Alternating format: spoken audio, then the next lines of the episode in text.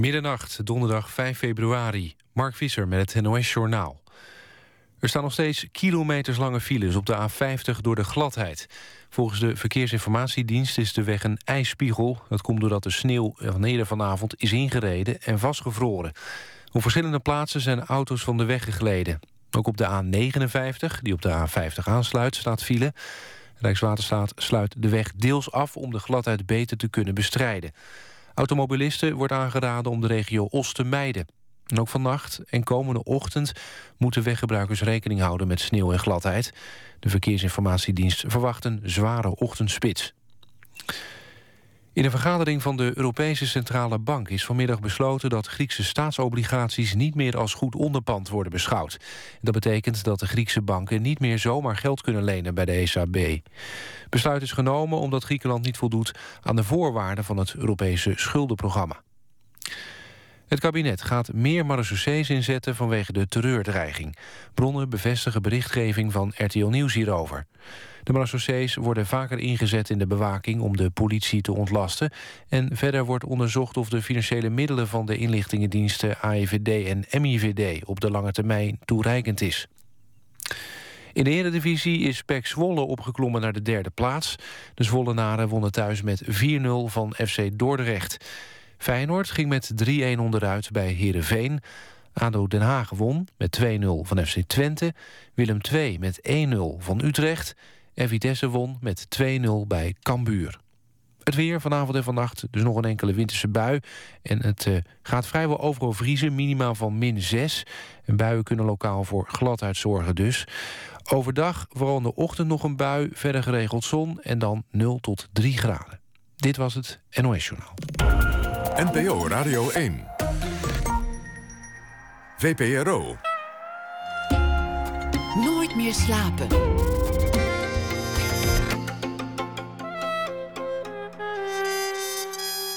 Met Pieter van der Wielen. Goedenacht en welkom bij Nooit meer slapen. De jaren 60, de tijd van eh, protest en provo. De beweging eh, nadert alweer de 50ste verjaardag. Na een aandacht voor een documentaire van een uh, tijdgenoot, Willy Lindwer, over de provo's van toen, nu 50 jaar verder. Jan van Mersbergen schrijft deze week elke nacht een uh, verhaal van. Hij schrijft het waarschijnlijk overdag, maar hij draagt het voor na één uur. En we gaan het hebben over een nieuw woord dat geïntroduceerd werd in de Nederlandse taal: meningitis, over het hebben van een mening. Maar we beginnen met Arjen Lubach, schrijver van romans en van een thriller van teksten voor televisie en theater, radiomaker, uh, maker van uh, raps en het gezicht van uh, Zondag met Lubach. De eerste reeks is net afgelopen. Over een paar weken begint alweer de tweede. En daarna komt er nog één. Het format is waarschijnlijk wel bekend. Lubach zit achter een bureau op de zondagavond met publiek. En vertelt over de afgelopen week op een grappige wijze. Een Nederlandse variant op een bekend Amerikaans uh, thema. Lubach werd geboren in 1979 in Lutjegast in Groningen. Welkom uh, Arjen Lubach. Dankjewel. Ik heb je één keer eerder gesproken, toen had je die uh, thriller geschreven. Het werd bijna een ongemakkelijk gesprek, want ik zei ja, die Lubach, een roman, een thriller, dan weer een rap, dan weer wat radio. Moet hij niet eens kiezen? Is het niet beter als hij gewoon eens als een tijd in één ding investeert. nu, het, het komt nu weer boven. Ik was het weer vergeten, maar het was heel ongemakkelijk. Nee, ik heb, nee het was niet heel ongemakkelijk. Maar het, ik, ik heb nu uh, ter voorbereiding me verdiept in, in al die dingen die je doet. En ik ben eigenlijk van mening veranderd. Oh ja? Ik denk, die, die, die Arjen Lubach die kan dat. Ik weet niet hoe die dat doet. Maar op de een of andere manier lukt het hem gewoon om nou, al die dingen ja, te ik, doen. dit heb ik waarschijnlijk toen ook gezegd, maar die, die, die, die vraag die wordt vaak gesteld. En, en, en eigenlijk stel ik dan de vraag terug: uh, hoe is het voor jou om maar één ding te doen? Want die vraag is ook niet goed te beantwoorden. En zo voelt het als ik de vraag krijg hoe ik het voor elkaar krijg om al die dingen te doen. Want dat is al sinds ik me kan herinneren, uh, ja, is dat heel logisch. Ik bedoel niet om nu mijn om, om nu zelf te zeggen, oh, ik ben inderdaad een multitalent. Maar het is voor mij zo vanzelfsprekend dat ik uh, schrijven af wil wisselen met televisie of met theater. Of, ja. het, het werkt op de een of andere manier. Um, boeken, uh, teksten, dingen. Dan ben je ook nog actief op social media. En je bent niet Nou, ja, iemand die, die ja. normaal gesproken ontzettend laat naar bed gaat, uh, per definitie. En een, Nee. een dag heeft nou eenmaal noodzakelijkerwijs maar een bepaald aantal uren. Ja, Tel, tel jij elke minuut? Ben je altijd bezig? Ja, ik, ben, ik heb niet een. eh, ik heb geen gezin of zo. En ik heb geen kinderen. En ik heb ook Dat niet- scheelt zeeën tijd. Ja, dat sowieso. En ehm, ik heb ook geen rare hobby die, eh, die heel veel tijd kost. Of, en ik kijk ook niet per se naar televisie eh, drie uur per dag... omdat ik thuis kom van mijn werk en denk... hé, televisie, dat, die, die patronen die, die ken ik niet echt. En ook op vakantie gaan is voor mij altijd eigenlijk gewoon weggaan en daar doorwerken. Maar dat, ik zou het ook niet anders willen. Dus het is, eh, ja... En ik, ik ben heel blij dat ik al die dingen doe. Die, ik, kan me ook niet zo goed voorstellen. Je hebt heel veel mensen die dan naar het weekend aftellen. denk ik, als, als het weekend zo belangrijk is, moet je ander werk gaan doen. Of, of, als je, of, of naar de vakantie uitkijken. Dat, dat moment dat ze dan op vakantie gaan en dan tegen elkaar zeggen: geniet. Dan denk ik, ja, ga dan ander werk doen. Want als het, als het je streven is om zoveel mogelijk te genieten. en dat lukt alleen maar zes keer per jaar. of zes weken of vijf weken, wat dan ook. Zonde van je leven. Nou ja, ik, ja, ik bedoel, ik, misschien heb ik toevallig die luxe. En dat, dat, dat zijn vast mensen die dat allemaal niet eh, voor elkaar denken te krijgen. Maar ik snap het nooit zo goed. De hoofdpersoon van je eerste boek, mensen die ik ken, die mijn moeder hebben gekend, alweer, al- alweer bijna tien jaar geleden, Ja. eh, het boek. Die zegt op een zeker ogenblik: eh, Het leven eh, is al somber genoeg. Er is al zoveel somberheid. Om dat te compenseren wil ik in mijn werk alleen maar doen wat ik leuk vind. Nou ja, dat eh, klinkt als iets wat ik zou, zou Dat is iets wat jij zou, zou Ja. kunnen zeggen. Ja, Daar stel je jezelf wel een opdracht, omdat de meeste dingen die worden op een zeker ogenblik toch wel werk. nee, tuurlijk. En ik bedoel, dat, het is niet dat ik... dat, ik, eh, dat alles, een, alles van een leien dakje gaat en ik overal maar de hele dag schaterlachend zit. Ha, wat heb ik leuk werk. Het is stom vervelend soms. Of ik vind het heel saai, of ik kom er niet uit. Of ik, Jij moet ook onderhandelen met omroepen, Ja, met eh, bureaucraten, met, met, met bobo's. Je hebt vast ook wel eens een vervelende collega. Ja, nee, absoluut. En, en, ik ben- en wel eens ruzie en wel eens boos op iemand of baal van iets. Of ik gooi mijn eigen dingen weg. Dat ik een hoofdstuk heb geschreven waar ik van baal. Of ik heb een jaar aan een film gewerkt en die gaat niet door. En wel eens angst voor, voor de, de, de grote financiële afgrond van wie gaat eigenlijk volgende maand de huur betalen? Nou, dat heb ik heel lang gehad. Tot ik op een gegeven moment merkte dat het, dat het, oh, oh, dat het niet nodig was. En, en ik heb het, nou, het stiekem altijd. Kijk, als nu alles weer wegvalt, dan denk ik weer, oh, hoe moet het? Maar dat, dat, ja, dat is nu, heeft nu zich zo vaak al bewezen dat, het, dat er wel weer iets kwam. Want, want mensen denken vaak, zodra iemand op televisie komt, dan zal die ook wel stinkend rijk zijn. Dat is niet zo. En, Nee, mensen, dat is niet zo. En, en zeker niet als je voor de VPRO werkt. Nee. Dan En zeker niet voor NPO 3. En Nee. nee. nee. Dus- joh, dus nee, die zorg- is, is eigenlijk wel reëel. Dat er, dat er op een gegeven moment niks is en geen bron van Nou ja, dat is de zorg van mijn vader dan. Die, die, die vraagt dat soort dingen. En dat is grappig. Die heeft echt tot, tot, nou, ik ben nu 35, maar nog steeds wel eens. Van, dan vraagt hij, wat is nu je hoofdinkomen? Of, Hoe zit het met je pensioen? nou ja, echt hoor. En, dat, en, en dan, en dan of, of gaat het wel lukken? Moet je niet eens? En dan denk ik, ik ben al 13 jaar lang leef ik van grapjes en van teksten. En dat heb ik nou nog niet aangetoond dat dat wel lukt. Het vergt ook moed, want, want je zei, ehm, je hebt mensen die zeggen, oh was het maar weekend. Of mensen die dachten van, nou ja, eindelijk vakantie zes weken. Ja. Dat is natuurlijk ook wel omdat je misschien je werk wel leuk vindt en dan even niet. Ik bedoel, is ook wel begrijpelijk. Maar Ja. voor, voor heel veel mensen, en ik begrijp het ook, is er ook een soort angst van... Ik vind dit is niet mijn droombaan misschien, of ik, of ik zou eigenlijk iets anders willen. En, maar ik durf het niet, want ik heb die huur. Ik heb die verantwoordelijkheden. Ja. Ik heb dat geld nodig. Tuurlijk. Ja, en dat, dat, dat is het grappige. Dat ze de, de be- betrekkelijk, de betrekkelijkheid van tijd. Of, of- of- in die zin eh, eh, dat je op sommige momenten je realiseert hoe kort het leven is. Dat op andere momenten eh, inziet hoe tergend lang het leven duurt. En dat is volgens mij dat tijdsbesef heeft erg te maken met de keuzes die je maakt. Als je op, op de juiste momenten inschat dat het leven een, een, een, het sowieso is het een, een neergaande.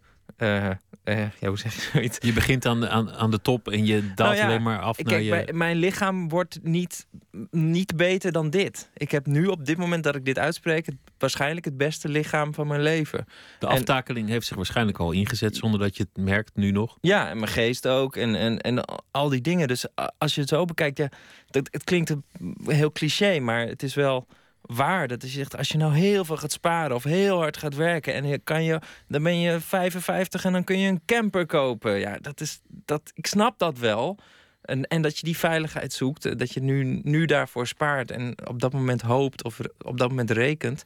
Maar dat ik heb het leven nooit zo willen zien of willen inrichten. Is het feit dat je, dat je die angst niet kent of, en, en wel die noodzakelijkheid om in vrijheid te leven... ehm, Heeft dat ermee te maken dat je al zo jong met de dood geconfronteerd werd? Namelijk die van je moeder? Ja, ja, dat, dat wordt. Klinkt misschien als een heel psychologische vraag, maar er Nou zit ja. een enorme logica in, namelijk. Ja, on- weet je, ongetwijfeld. Maar ik ben altijd de laatste geweest die, eh, die een, een, zeg maar de patronen in, in, in zijn huidige leven eh, wil verklaren door middel van die, of althans wil vergoeilijken door middel van, de, van, die, van dat trauma. Want in die zin heeft iedereen trauma's. En ik, eh, weet je, je, je spreek maar eens iemand die niet gescheiden ouders heeft, of niet gepest is, of niet, weet je, er is, en, en als dat allemaal niet was, is dat weer een trauma. Dat het zo'n Nou, heb- vlekkeloos bestaan is Ik heb het niet over een trauma, maar ik heb, ik heb het er wel over dat, dat heel veel mensen er heel laat achter komen van. Jemig, dit is het. Dit is Nou gewoon ja, het leven. Die tijd die, tuurlijk. die glipt me weg. En ik heb, ik heb zoveel compromissen eh, gesloten in, in mijn bestaan. En nu zit ik hier. Nee, maar dat, dat is ook wel zo. En in, in mijn geval heeft dat natuurlijk wel meegewerkt. Mijn moeder die eh, vroom leefde, eh, gezond leefde, eh, liefdevol leefde, drie kinderen had, eh, op het platteland is gaan wonen, de gevaren niet opzocht, eh, goede vrienden had. eh, die, die verliest haar leven op haar 42 en die laat een man achter met drie zoons. Dat wat, ik bedoel, nog even niet om over, over op een soort met- metafysisch vraagstuk te komen van wat überhaupt de zin van dat alles is. Maar, maar heel, heel praktisch gezien, ja, dat kan gebeuren zomaar. Dus dan, zou ik, dan wil ik nog best wel een paar romans hebben geschreven en een paar leuke dingen hebben willen doen. Kortom, als dat zo makkelijk voorbij gaat, als, als dit het kennelijk is, Ja. laat, laat ik dan maar. Nou ja, eh, al, zo- al snel zat het besef erin dat je met die tijd niet al te veel moet lullen. Nee, ja, dat is het grootste en het meest slepend wil ik leven, in principe. Ja. Een mooie gedachte. Laten we het hebben over het programma. Want ehm, nou, dit, dit is dus weer een van die, die dingen. Mensen die zoeken naar, naar het format voor een goed tv-programma. Televisie maken is op zich al heel moeilijk. Mhm. Televisie voor publiek nog net iets moeilijker. Humor is helemaal moeilijk. Want, want een reportage die een beetje gaat trekken, nou ja, dat overleef je nog wel. Ja. Maar een grap die niet werkt. Nee, dat wordt pijnlijk. Dat, Ja. dat is het rare van televisie inderdaad. Had Dus- je, had je angst of, eh, van humor, sorry. Had je een soort huiver aan het begin van, oeh, waar begin ik nou weer aan?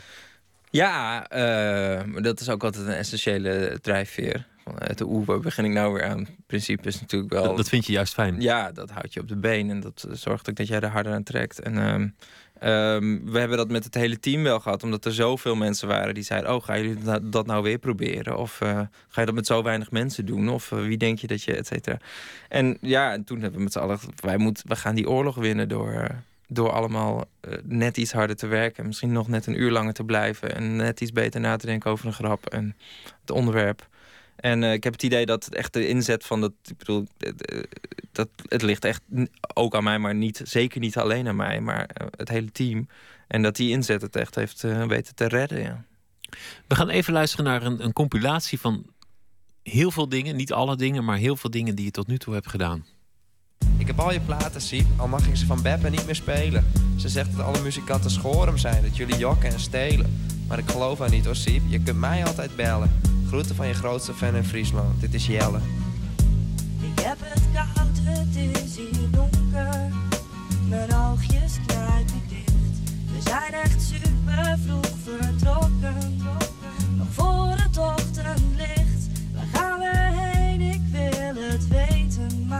Ik zie niks en hou me klein. Ik wacht op morgen, op een nieuwe dag. We vervullen de wensen van bijzondere mensen, daarom doen we hier onze dingen. We hebben aan alles gedacht, de goede sfeer meegebracht. En we kunnen heel mooi tweestemmig zingen. Ah, iets hoger in ha, iets hoger ha. Op sterk water houdt een persconferentie.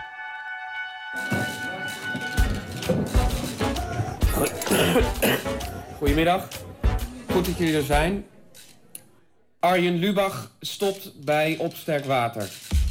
Eh, na tien jaar met ons door de theaters van Nederland.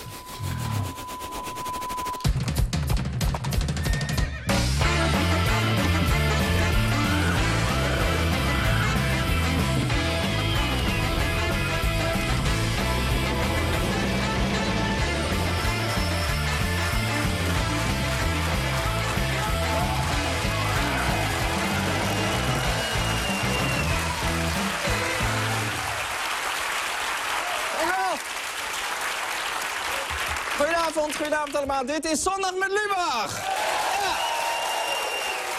De internethit van deze week. Je ziet hem hier, een filmpje van de Domtoren gemaakt met een drone. Door de 32-jarige Jelte Keur uit Utrecht. Mooi, vond iedereen, maar nu hangt Jelte een boete van 8000 euro boven het hoofd. En al snel ontstond de discussie. De vraag is, mag dit zomaar? Nou, wij van Zondag met Lubach dragen graag bij aan het helder krijgen van de regelgeving omtrent droneactiviteiten. Hoe ver mag je gaan? En om dat te onderzoeken, filmden wij een ander domtorentje.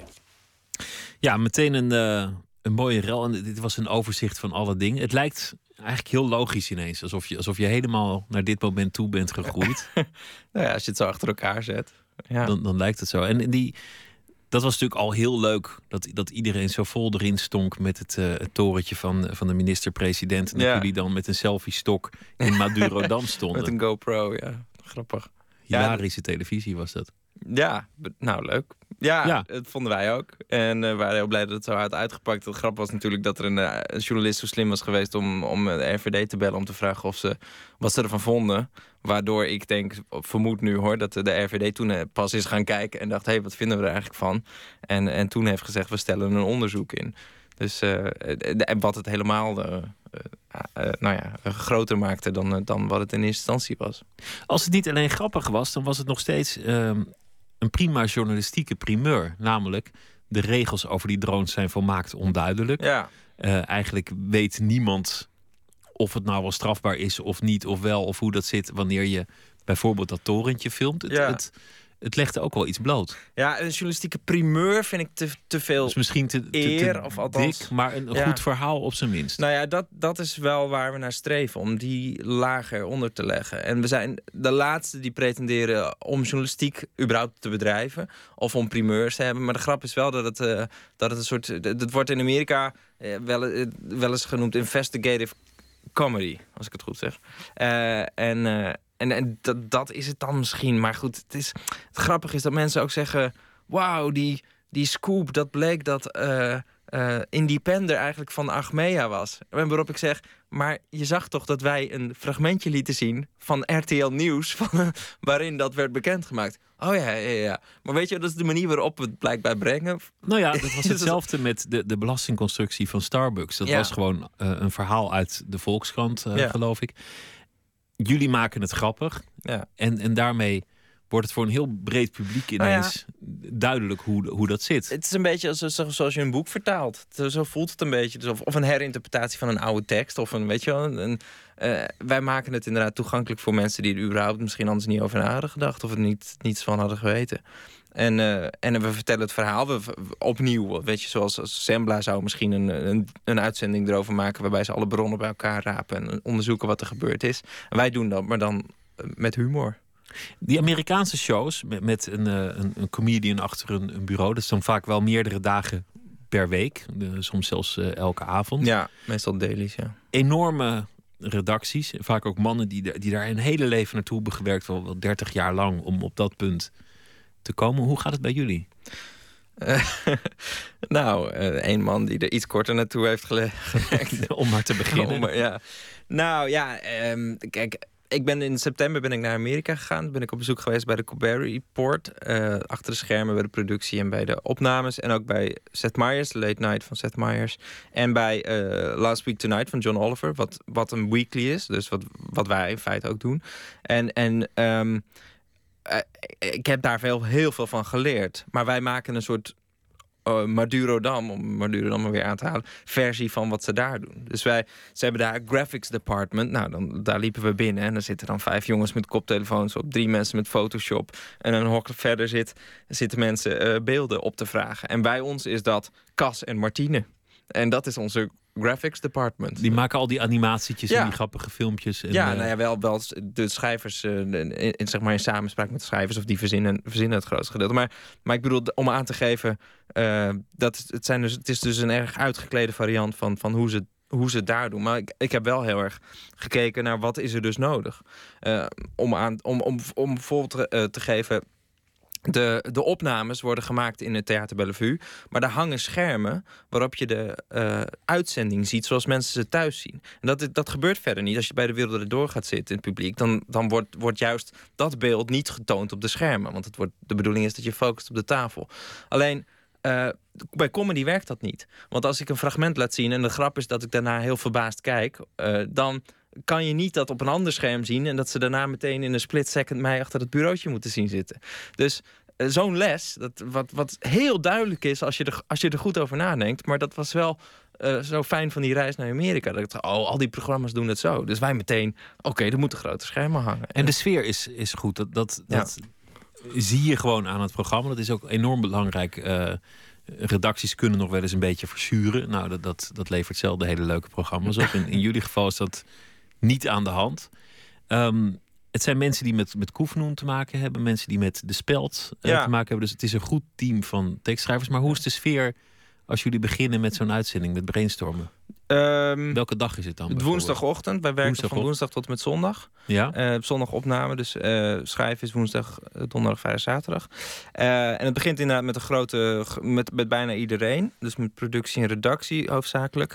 En dan hebben de schrijvers meestal een aantal ideeën al opgeschreven. Dus die pitchen het. Dus dat iemand zegt, moeten we het niet eens hebben over opstelten? Of moeten we het niet eens hebben hierover? En dan vragen de ander, hoezo dan? En dan zegt diegene van, nou, wist je wel dat het zo en zo zat? En dan haken misschien anderen aan van ja, maar dit. Zo. Maar er komt ook een moment dat die ander zegt: nee, dat kan je niet maken of nee, ja. het niet doen. Ja, zeker. We, we hebben het heel lang, heel lang gehad. Uh, uh, we wilden heel graag een verhaal maken over, over IND. Uh, over de, omdat het, het, het is niet in, in zekere zin een, een vrij. Nou goed, die hele instantie en al die wegen die al die mensen moeten be de, de immigratiedienst ja. en, de, en de vluchtelingen stromen. Ja, ja, die, die zijn, staan, dus hebben geloof ik een website waarbij uh, mensen lachend staan. Ik probeer het volgend jaar weer. Weet je wel? Dat soort ja. bizarre dingen. En er zit heel veel humor in, in, in dat IND-verhaal. Maar goed, als je echt goed gaat kijken... dan is het natuurlijk gewoon een uitvoerende instantie. En gaat het om het beleid van... Uh, van de politiek ten aanzien van, de, van, de, van, de, van, het, uh, van asielzoekers. En dat, dat, maakt het, dat maakte het hele verhaal vreemd. Omdat we tot allemaal uh, humor kwamen bij de IND. Maar als je dan je voelde aan alles dat je dacht, ja, die mensen doen ook maar hun werk. En het is een, het is een heel complex probleem dat uiteindelijk ook niet heel makkelijk op te lossen is. Er is nee. niet echt een, een, een boosdoener zozeer. Nee, behalve je kan zeggen, Teven doet het verkeerd of zo. Maar dat, het, het, is, het is... Ja, dat zou je kunnen zeggen. Maar die, die ja, uiteindelijk blijkt het toch altijd ingewikkelder te Precies. zijn. De publieke wat, opinie wat is ook verdeeld. Met, ja. ja, en iemand kwam met het idee van... ja, uh, als je zegt dat je homo bent... krijg je vragen als... Uh, uh, noem eens een bekende Nederlandse homozanger. Wat echt een keer... die vraag is wel gesteld. En toen dachten we, wauw, dit is comedy. En toen hebben we dat rapport gekregen van een, journalist, van een advocaat die we kenden. En dat lazen we helemaal. En toen dachten we, ja, als ik een IND-medewerker was... zou ik dit op een gegeven moment ook vragen. Want die man is zo aan het draaien. Die had al drie keer asiel aangevraagd. En kwam met de derde keer een keer van... ja, ik ben trouwens homo. Wat je eigenlijk zegt is dat je met satire heel goed moet nadenken op wie je pijlen richt en of je wel een punt hebt. Nou, daar kwamen we gewoon achter. Omdat je, omdat je dat verhaal moet rond zijn. En, en, en, heel vaak zitten we op die woensdag alleen nog maar het verhaal rond te breien. En dan, en dan het aan elkaar uit te leggen.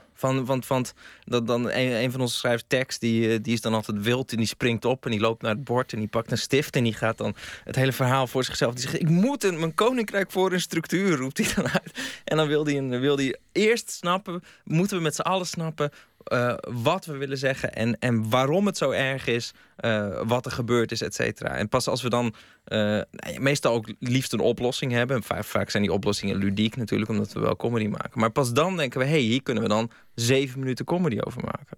En gelukkig is het af en toe ook gewoon, gewoon lekker slap en melig om, om de tweede dag van het jaar, het, het jaaroverzicht van 2015. Ja, we waren brengen. de allereerste. Dat vond ik, dat vond ik heel geestig. En um, hoe is dan de sfeer bij de uitzending? Hoe maak je je klaar voor, voordat het begint? Nou, Omdat het ook een soort show is. En... Ja, belangrijk is eigenlijk, door die, wat ik bijvoorbeeld net al zei, die schermen die zijn, die zijn, die zijn goed. Maar dat, er zijn een aantal van dat soort dingen, is een aantal van dat soort dingen dat je uh, kan toepassen, waardoor het uh, voelt alsof. Uh, je moet thuis voelen dat het in de zaal heel erg leuk was. Want dan snap je thuis ook oh, ik, ik moet, kan hier meegaan. En heel vaak hoor je ook zo van, die mensen vinden het wel heel erg leuk. Maar dat komt omdat het in de zaal gewoon echt, de sfeer is goed. We hebben een opwarmer. We, het is, uh, uh, in contrast tot de opwarmer, is het koud in de zaal. Want uh, er worden mensen actiever van. Ja, dus als het 17 graden is, dan ga je meer klappen. En dan bewegen. En als het warm is, dat ken je zelf wel van als je naar het concertgebouw gaat ja. of wat dan ook. En het is warm, warm dan dut je in. Uh, dat soort dingen. Er is harde muziek als we binnenkomen. Uh, ik probeer altijd even wat sfeer te maken. Of als wat te kletsen. Of als er, als er een keer iets over moet. Of er rijdt de camera verkeerd. Of wat dan ook. Dan, dan uh, is het niet dat het helemaal stilvalt. En dat de mensen in paniek zitten kijken. Maar dan gaan we gelijk met het publiek kletsen. En nou ja. Welke, welke muziek uh, gebruik je altijd? Want Matthijs van Nieuwkerk doet altijd heel hard Aretha Franklin. Ja. Uh, Kees Grimbergen deed altijd Sam Cooke. Ja. Uh, je zou een compilatie-cd kunnen maken van, van wie wat gebruikt. ja. Wat is bij jou? Ja, opwarmers. Nee, ik heb een, een, een reeks. Het begint met uh, Daft Punk. En uh, er zit, wat is nou? Ja, jeetje. Er zit een Jet Rebel zit erin. Allemaal een beetje actieve, actieve rockachtige muziek. Muziek van nu. Ja. We gaan luisteren naar um, iemand van de vorige eeuw. Maar niet de minste. John Lee Hooker. Was ooit een, uh, een stotteraar, maar via de muziek wist hij dat te overwinnen. En het nummer heet Nobody Knows.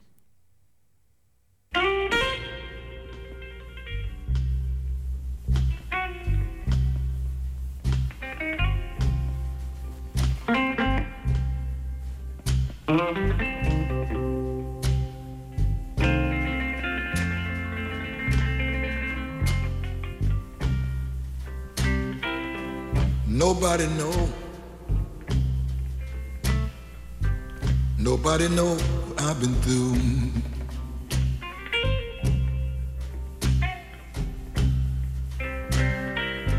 Nobody know. Know what I've been through. Sometimes, sometimes I didn't have food go on my table. And that's why I sing the blues. You got to feel it. You got to know it. You got to be done been through these things to sing the blues. And that's why nobody knows. I've been through.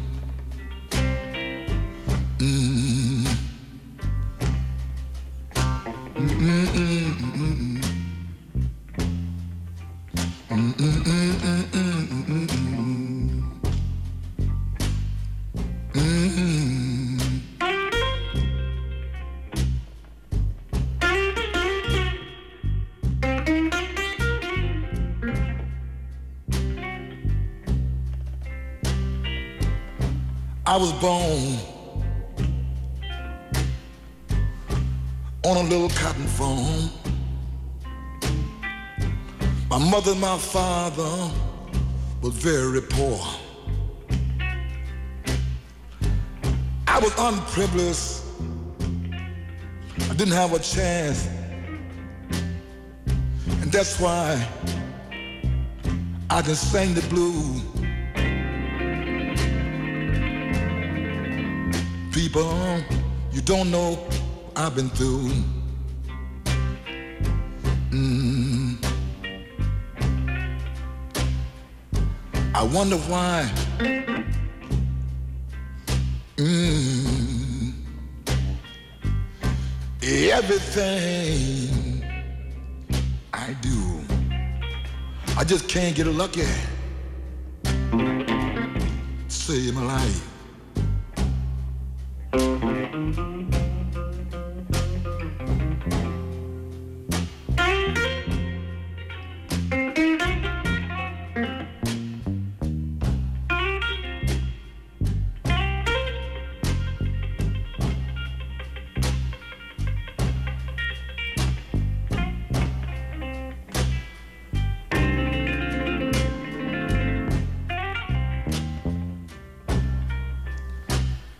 Mother and my father both are dead and gone.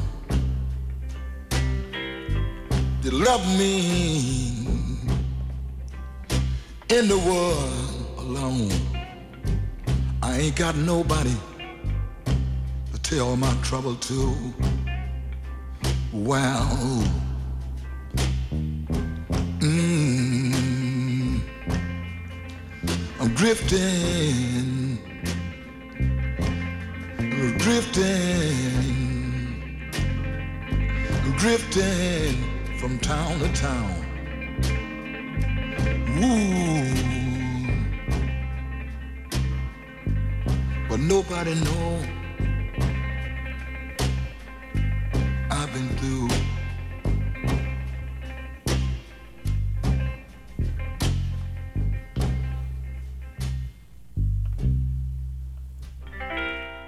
John Lee Hooker, Nobody Knows. Nooit meer slapen. In gesprek met Arjen Lubach. Naar aanleiding van uh, een nieuwe reeks uh, Lubach op zondag. Die, uh, zondag met Lubach. Zondag met Lubach. Dus die, de meest, meest gemaakte fout. Echt waar? Nou ja, en ik maak hem ook weer. Nee, oh nee, maar het, het was ja. Nou, het is wel grappig. We hebben iets, mis, iets fout gedaan met die titel, want die wordt altijd verkeerd uitgesproken. Nou ja, dat, dat houdt de mensen ook weer scherp. Ja, nee, dat geeft niet. Lutje Gast. Nou, nou zeg ik die, geloof ik. Die zeg je goed, ja, ja, ja, In 1979 ben je daar uh, geboren. Je ging naar uh, de school met de Bijbel. Ja. En uh, een vrij, vrij christelijke omgeving. Ja. Familie van, van juristen. Um, en waar we het net over hadden, een jongen die een enorme haast heeft in het leven. En, en die eigenlijk enorm geconcentreerd is. Ik heb de indruk dat het vrij lang geduurd heeft voor, voor je die jongen werd. Dat het eigenlijk in je schooltijd je helemaal niet zo geconcentreerd was. En dat je eigenlijk ook helemaal niet de voorloper was. En dat, dat je eigenlijk ook een beetje worstelde met alles. En dat ook mensen niet zo goed wisten wat ze met jou moesten. Nee, nou, dat was ook omdat. Uh, het, ik had ook het idee. Maar nu ga ik wel heel gedetailleerd. Maar dat, het reguliere onderwijssysteem mij niet heel veel te bieden had. En ik heb. Uh, wel later daar analyses over gehoord en, en, testen gedaan en zo. Dus dat is een. Dat, als ik nu had geleefd in een uh, iets uh, progressievere onderwijsomgeving in Amsterdam Zuid, dan had het misschien. Waren ze eerder tot de conclusie gekomen dat ik misschien andere uitdagingen nodig had of zo. Maar dat was daar in, het, in Groningen ja, anders. Dat was gewoon rijtjes stampen. En, ehm, en als je dan aangaf dat je het nou ja, wat creatiever of visueler was of zo, dan dat, dat was geen optie. Of, wat ja. zeiden ze dan? Die, die, die Lubach ik bedoel, ik, was, ik heb me gewoon mijn VWO gehaald hoor. Ja, dus ja maar, maar, maar, maar, wat dachten ze, nou ja, die heeft moeite om mee te komen? Of, of, uh, of, of God, nee, ja. nou ja, weet je, het kon me allemaal niks schelen. Ik heb nog nooit huiswerk gemaakt bijvoorbeeld. Ik kan me niet herinneren dat ik boeken uit mijn tas heb gehaald en huiswerk heb gemaakt. Hoefde ook gewoon niet. Je zag het één keer en het was wel goed. Ja, maar dan wel tot een zes of zo, vijf en een half, zes. Net genoeg. Ik dacht, ja, ja, maakt het uit. Als ik, ik ga wel over. Da daar zorgde ik voor. Ik ben elk jaar overgegaan. Maar elk jaar had ik weer een gesprek van, uh, hij gaat blijven zitten. En ik zeg, nee, let nou maar op. Ik, ik haal het wel weer op. En dat deed ik ook. En dat was ook mijn eindexamen. Iedereen zei, oh, die gaat zakken. En toen heb ik gewoon eind, eindexamen geleerd. En ben ik geslaagd met een gemiddelde van een zes of zo. Maar al met al een, een jongen die niet helemaal thuis was in de omgeving waarin hij op dat moment leefde. Zo klinkt het althans. Ja, weet ik veel. Nou ja, klinkt ook weer zo. Ik, nou god, ik weet het niet zo goed. Bij wie past er wel thuis in de omgeving waar hij leeft? Nou ja, dat is wel iets waar je naar streeft in het leven. Dat je op een gegeven moment op je plek bent. Ja, maar het is ook weer zoiets, zoiets heel generieks. Dat je tegen iedereen kan zeggen. Ik voel dat jij niet heel erg je vroeger thuis voelde in de omgeving waar je... En dan zeg je, ja, hoe weet je dat?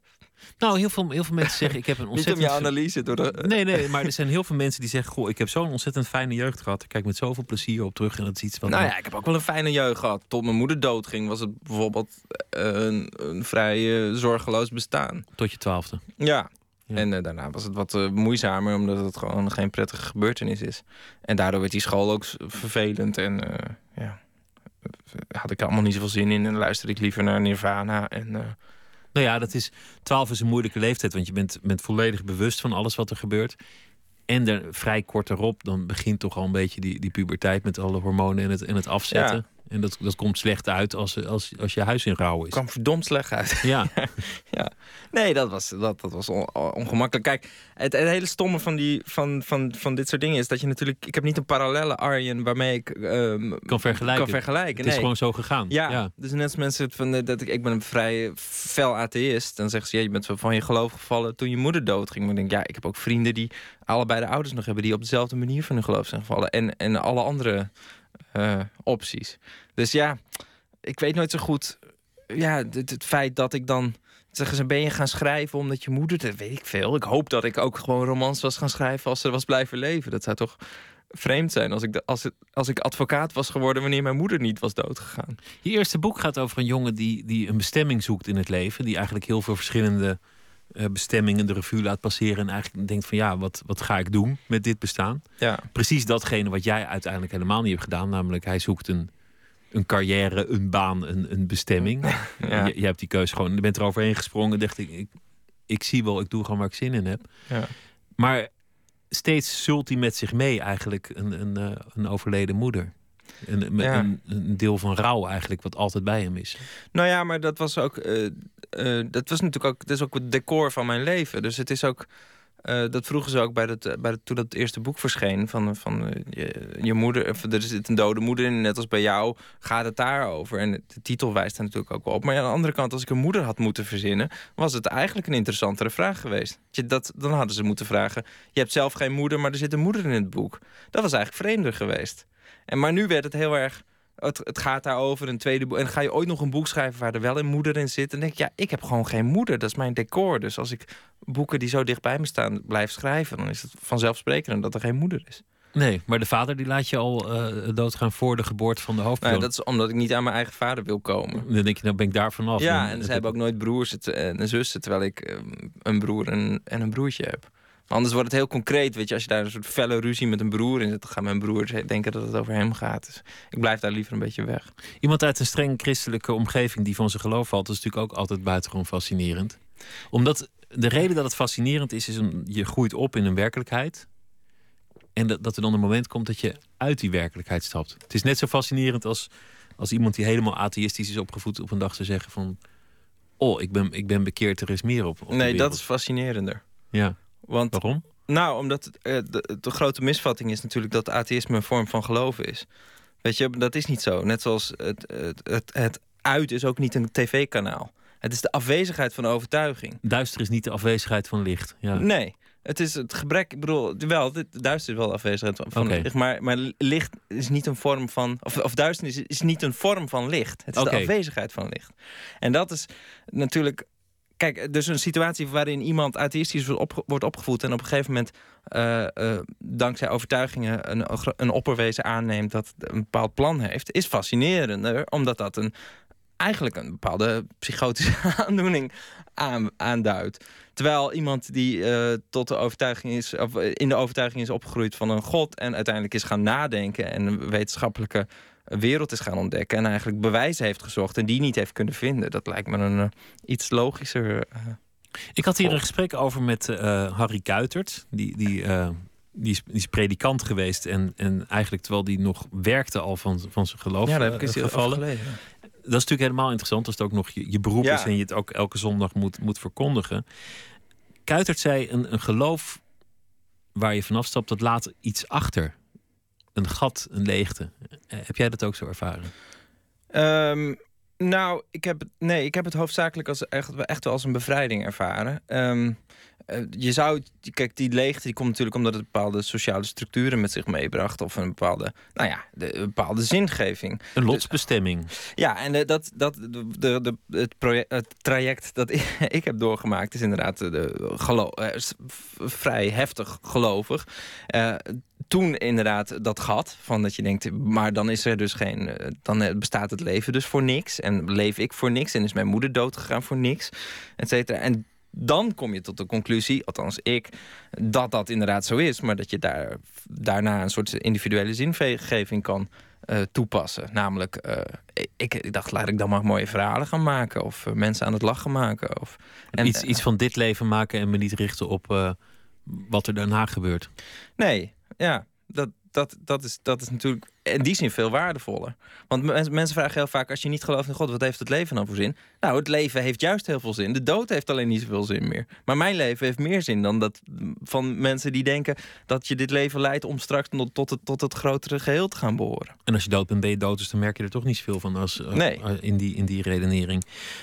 Die, die persoon in dat eerste boek, ik blijf niet hangen bij het eerste boek, maar deze scène vond ik zo hilarisch. Die, die gaat solliciteren. Die komt eerst bij een supermarkt en de, de manager zegt: Heb je ambities. En hij zegt: Nee, maak je geen zorgen. Want hij kan zich niet voorstellen dat je in die sector ambities hebt. Daarna volgt een sollicitatie bij, eh, bij de radio. En de man die de sollicitatie afneemt.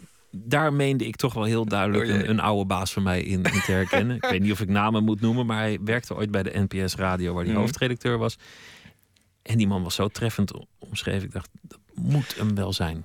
Nou, de naam lijkt er ook wel een beetje op. Dus ik denk dat je wel eh, dat jij We hebben het over, de, over dezelfde.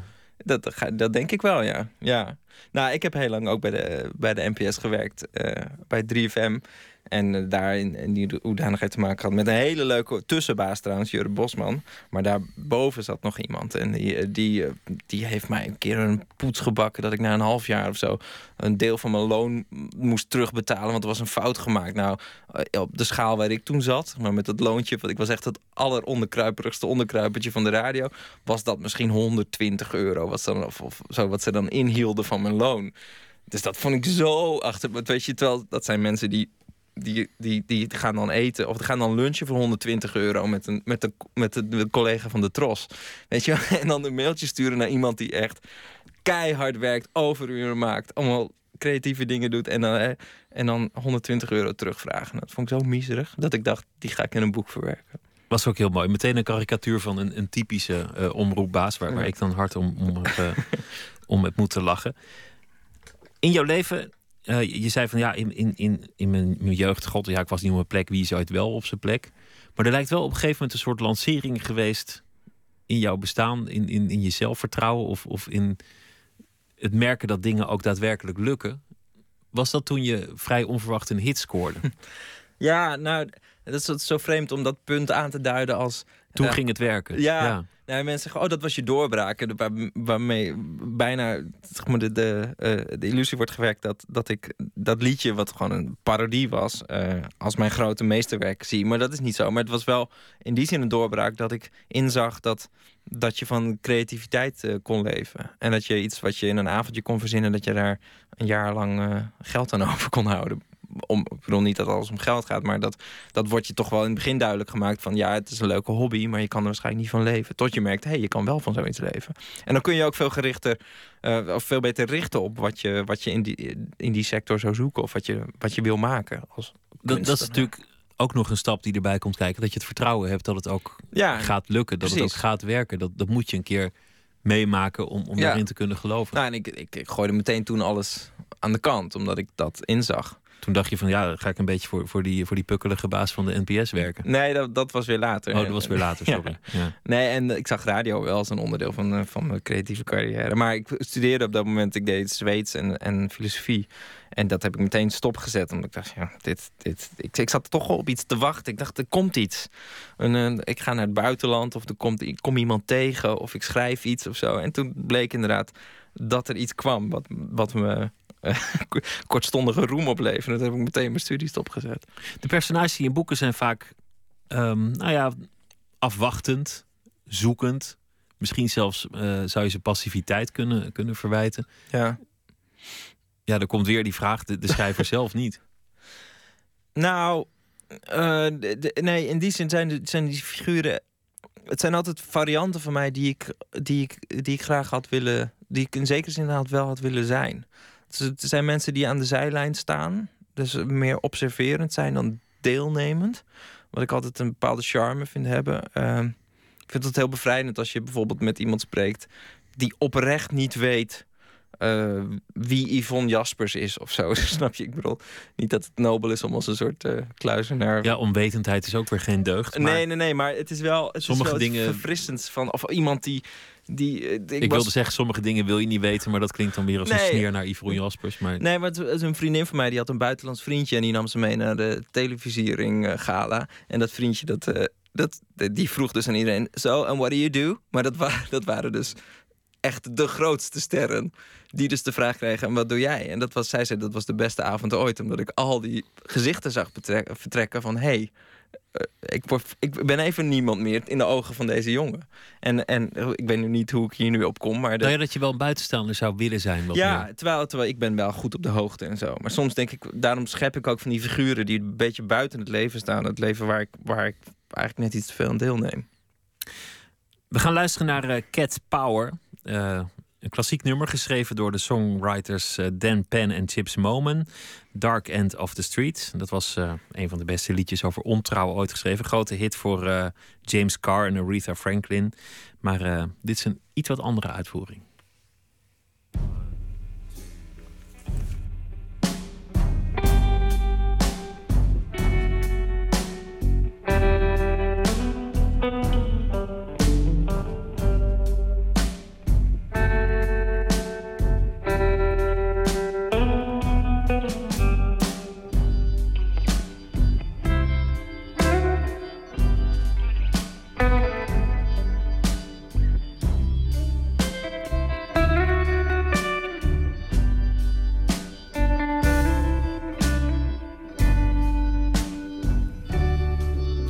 The dark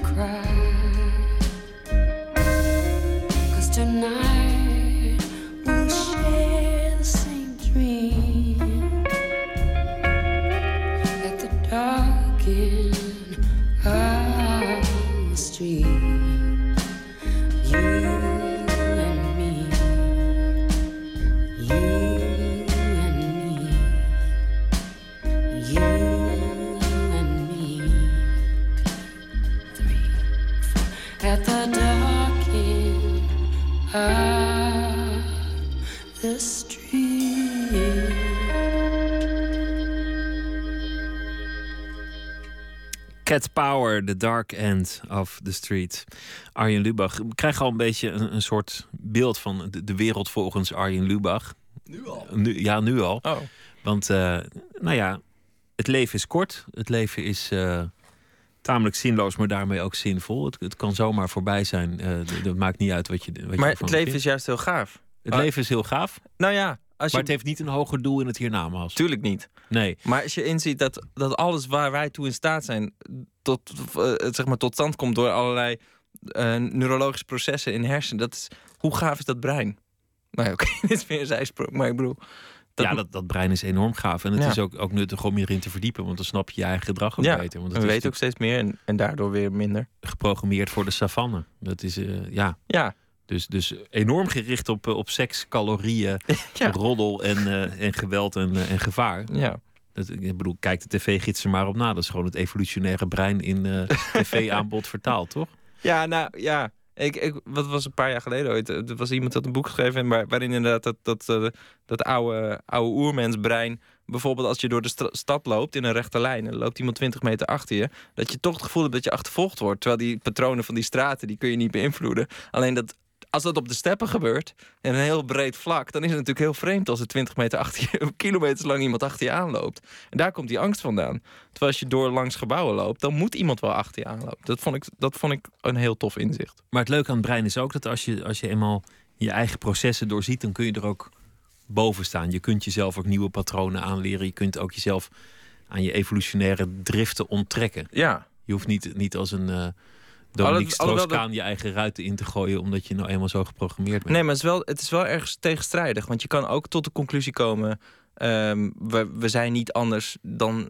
We zijn niet anders dan dieren. Dus die seksuele driften moet je eigenlijk naar leven. Wat ik ook wel een periode heb Waarom zou je het niet doen op zich? Maar, Nou ja, maar nee, precies. Je Maar om- hoeft het niet te doen. Je bent niet geprogrammeerd noodlottig om dat pad te bewandelen. Want dat is mijn brein, want het is de evolutie. Nou ja, of je zegt mijn brein is... eh, ik ben zo... Mijn, mijn brein heeft mij doen inzien dat ik niks anders ben dan maar een dier. Weet je, dan krijg je een soort eh, conflict met je, met je eigen intelligentie. Snap je? Ja, ik snap het. En dan is, kun je eh, zeggen, ik gooi alles overboord, ik ga eten en neuken. Maar goed, je, je zegt, eh, oké, het leven... niet mijn motto trouwens. Het leven begint hier. Nee, dat, dat eten... Maar ja, je motto is wel, laat ik doen wat ik leuk vind. Laat ik, laat ik het onderste uit de kan halen. Laat ik, laat Ja. ik vrij zijn. Een zekere mate van vrijheid is volgens mij ook heel Ja. belangrijk in, in jouw, jouw bestaan. Ja, want vrijheid aan zich is ook weer conflicterend natuurlijk. Omdat als ik mijn vrijheid is dat ik iedereen in elkaar wil slaan, dan komt dat, eh, raakt dat in tegenspraak met andermans vrijheid. Dus Lijkt me niet dat het in je aard ligt. Maar het lijkt Nee. me wel dat, dat vrijheid ook, een, ook...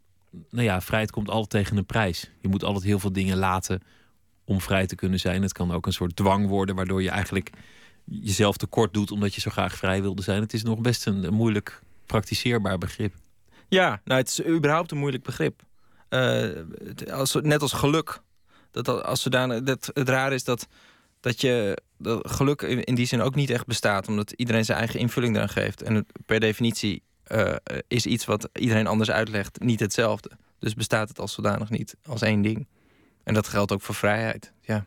Wat is het? En, maar eh, de, de hoofdpersoon in het volgende boek... Ik, ga, ik probeer toch jou eh, te doorboren aan de hand van je hoofdpersoon... Die, die, die, die is nooit op zijn plek waar hij is. Altijd eigenlijk aan het kijken naar de volgende locatie... waar, waar zijn leven zich zou kunnen afspelen. En hij worstelt enorm met liefdesverdriet. Ja. Daar, daar gaat hij eh, diep, diep, diep onder gebukt. Ja. Het lijkt me wel dat het moeilijk is als je zulke duidelijke keuzes maakt, zoveel energie steekt, ook jezelf onder druk zet, steeds hoger reikt en jezelf ook ja, zeg maar op een moeilijk pad brengt. Want dan haal je meer uit jezelf. Dan, dan lijkt me het ook moeilijk om je leven te delen. Heb je het nu over mij of over Ja, jou? over jou. Nee, nu heb ik het echt over jou. Ehm, ja. Als vraag, hè? ja, moet ik over mijn privé-situatie eh, uitweiden. Mm.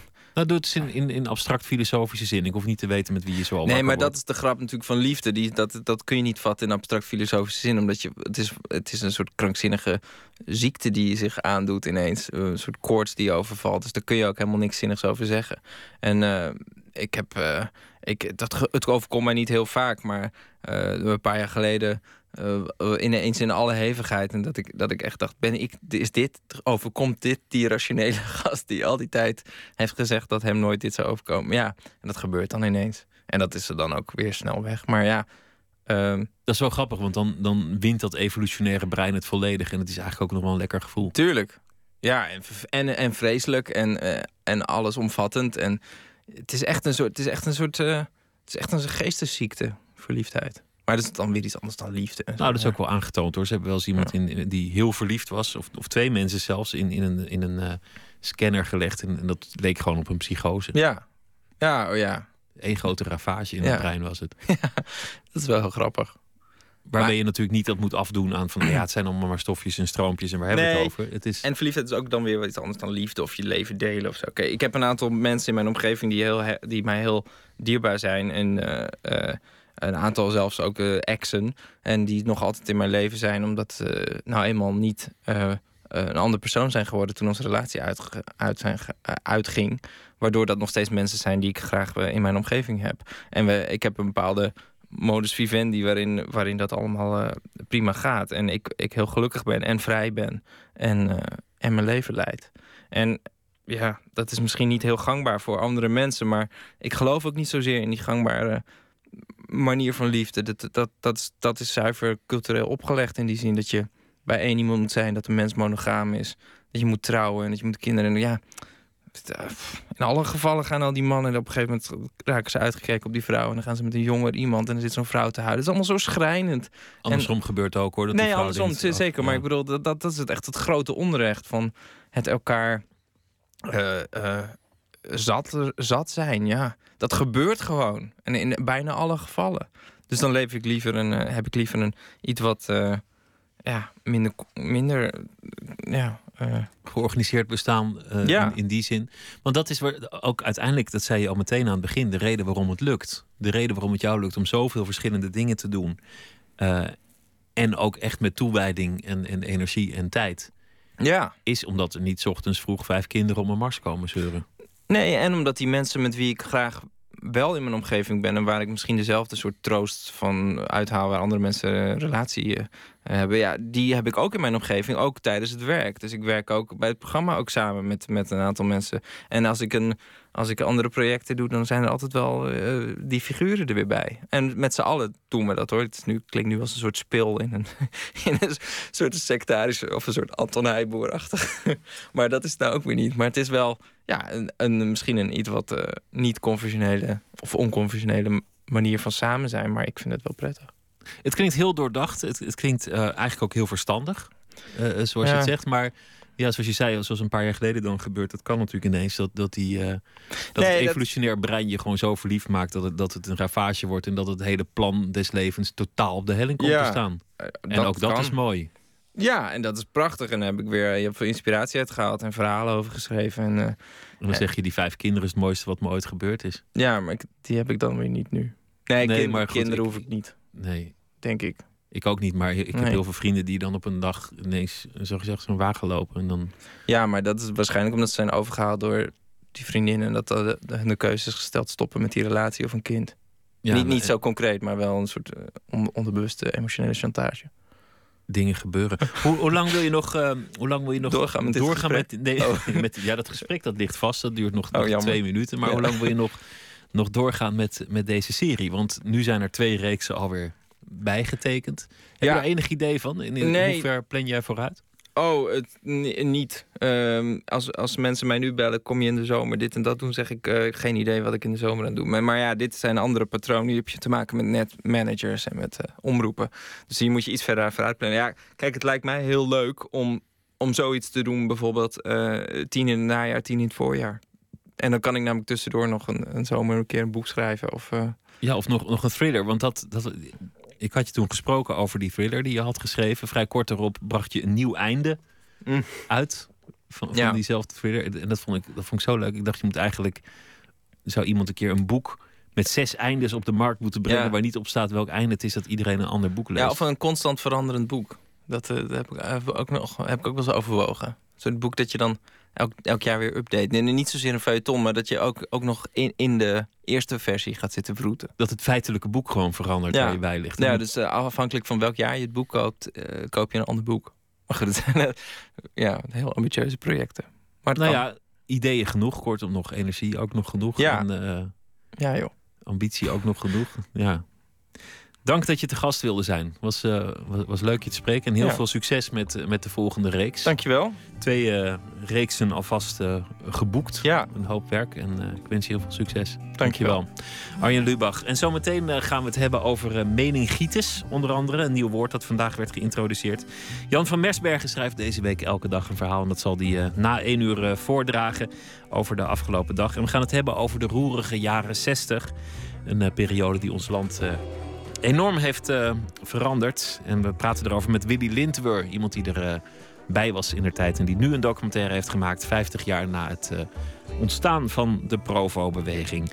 Via Twitter, @vpro_nms of via de mail nooit meer vpro.nl. We gaan zo meteen verder.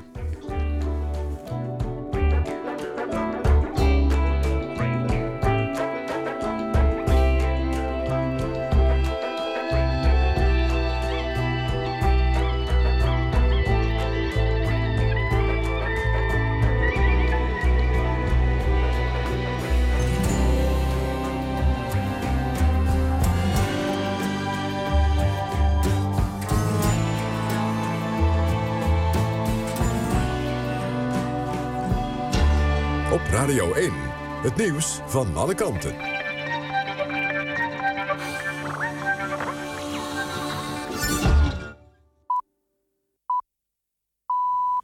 Eén uur. Mark Visser met het NOS-journaal. Er staan nog steeds lange files op de A50 door de gladheid. Volgens Rijkswaterstaat is de weg op sommige plekken nog steeds een ijsspiegel. Er staan, zijn grote stukken sneeuw vrijgemaakt... maar op de plekken waar geslipte vrachtwagens bijvoorbeeld staan... is het nog steeds glad. De sneeuw was eh, eerder vanavond ingereden en vastgevroren. Op verschillende plaatsen zijn auto's van de weg gegleden. En ook op de A59, die op de A50 aansluit, staat file. Rijkswaterstaat sluit de weg deels af om de gladheid beter te kunnen bestrijden. Automobilisten worden nog steeds aangeraden om de regio Os te mijden. Ook vannacht en komende ochtend moeten weggebruikers rekening houden met sneeuw en gladheid. De Verkeersinformatiedienst verwacht een zware ochtendspits. De Europese Centrale Bank draait de duimschroeven aan bij Griekenland. In een vergadering is besloten dat Griekse staats- en bankenobligaties niet meer als onderpand worden geaccepteerd. Het wordt nu vrijwel onmogelijk voor de Grieken om geld te lenen in Frankfurt. De ECB neemt het besluit omdat het land niet langer voldoet aan de voorwaarden van het Europese schuldenprogramma.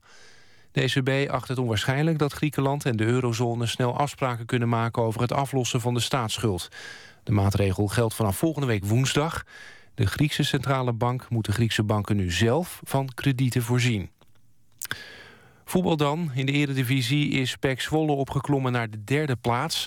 De Zwollenaren wonnen thuis met 4-0 van FC Dordrecht... en profiteerden van het verlies van Feyenoord. Dat ging met 3-1 onderuit bij Heerenveen. Er waren gisteravond nog drie wedstrijden in de eredivisie. ADO Den Haag won met 2-0 van FC Twente... Willem II klopte Utrecht met 1-0 en Vitesse won met 2-0 bij Cambuur. Tot slot het weer. Vannacht dus nog een enkele winterse bui en het gaat overal vriezen. Minima van eh, min 6 graden. En bij buien kunnen lokaal ook voor gladheid zorgen. Dan overdag, ochtends nog een bui, verder geregeld zon... en dan 0 tot 3 graden. Dit was het NOS Journaal. NPO Radio 1. VPRO. Nooit meer slapen.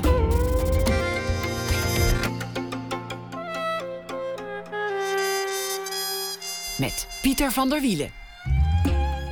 U luistert naar eh, Nooit meer slapen. Elke dag eh, vragen wij een schrijver om eh, de dag samen te vatten die net voorbij is. Deze week is dat Jan van Mersbergen. Zeven romans heeft hij al geschreven. Zo begint het. De laatste ontsnapping naar de overkant van de nacht. Ehm, en nog een paar. En hij maakt ook scripts voor films. De laatste titel daarvan uh, was uh, gemaakt bij Pupkin Films. Morgen zijn we in Pamplona. Wordt uh, momenteel verfilmd door de BBC. Jan van Bersbergen, goeienacht. Goeienacht, Pieter. Vertel eens over de afgelopen dag. Wat was het? Vandaag? Ja. Dat is me gevraagd om iets op de actualiteit te doen. Het was vooral heel koud. Maar daar, ja, daar ben ik niet echt mee bezig. Dus ik moest alleen het ijs van mijn fietszadel vegen toen ik vanavond weer terugkwam in Amsterdam. Maar ik ben de hele dag een beetje in touw geweest. En het had vooral, uh, het had vooral met school uh, te maken.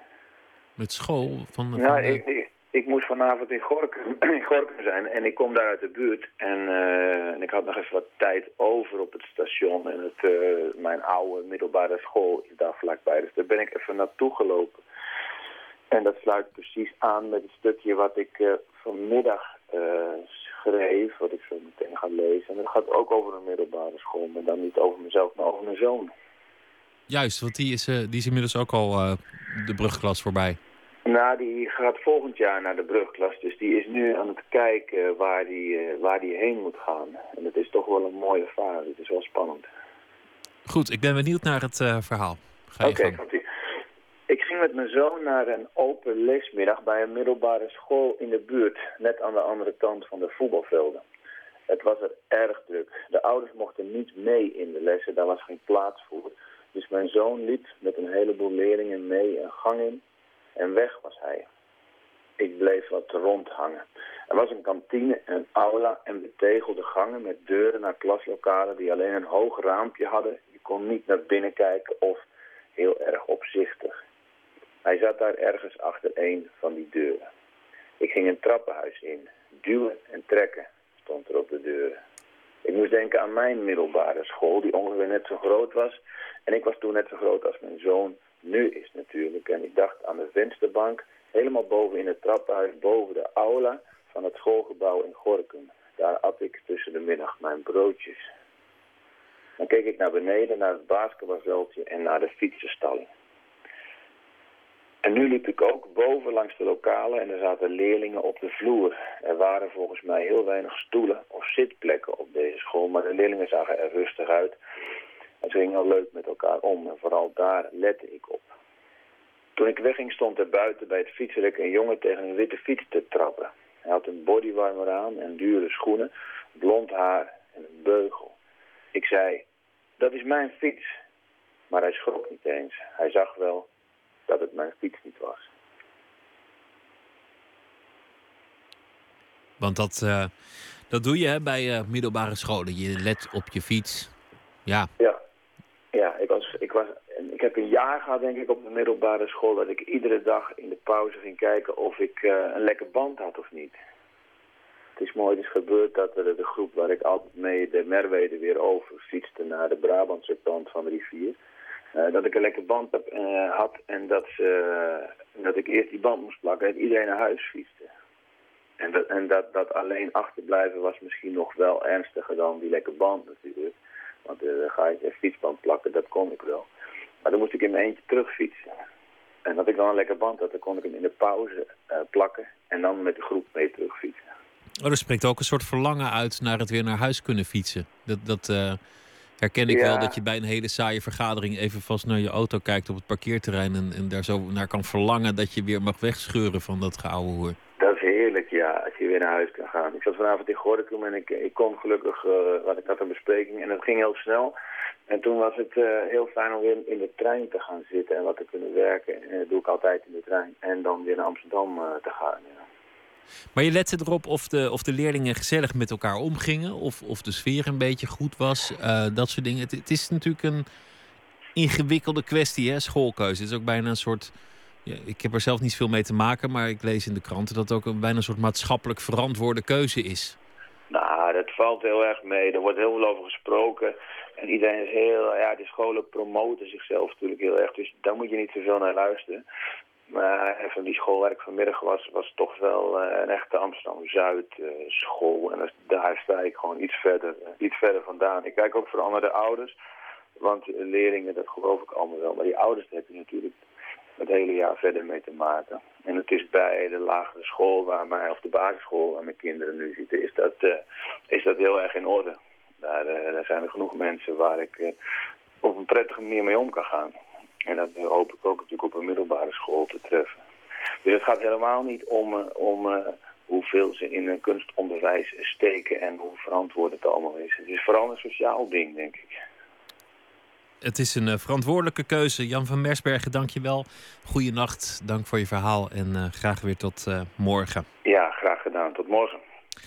Muziek van het tweede album van de Nederlandse groep Mr. and Mississippi. Het eh, nummer is ook meteen eh, de titelsong We Only Part to Meet Again.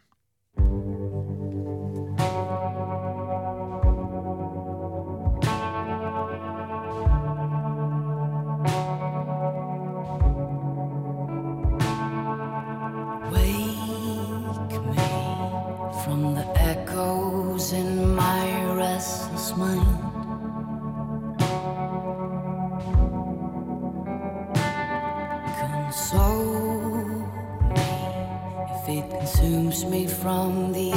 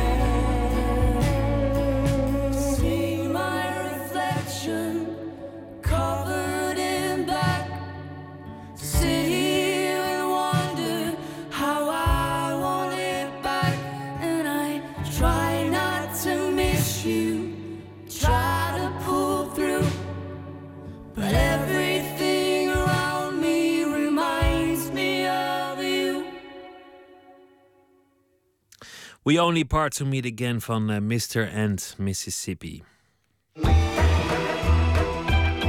Nooit meer slapen. De jaren 60 hebben Nederland waarschijnlijk meer veranderd dan de Tweede Wereldoorlog. Een eh, pittige uitspraak was dat in de tijd van historicus Hans Richard in de jaren 90. Hij is inmiddels overleden, maar hij schreef toen een eh, boek over die periode. Rebellerende jongeren wisten de autoriteiten te ontregelen en te provoceren met happenings, demonstraties en hun anarchistische ideeën. In mei is het 50 jaar geleden dat Provo met de Lieve Revolutie de stad op stel te zetten. Regisseur en Gouden Kalf Emmy Award winnaar Willy Lindwer was een van de vele jongeren die het allemaal van dichtbij meemaakten. Voor de documentaire De Rebelse Stad zocht hij de rebellen van wel eer op.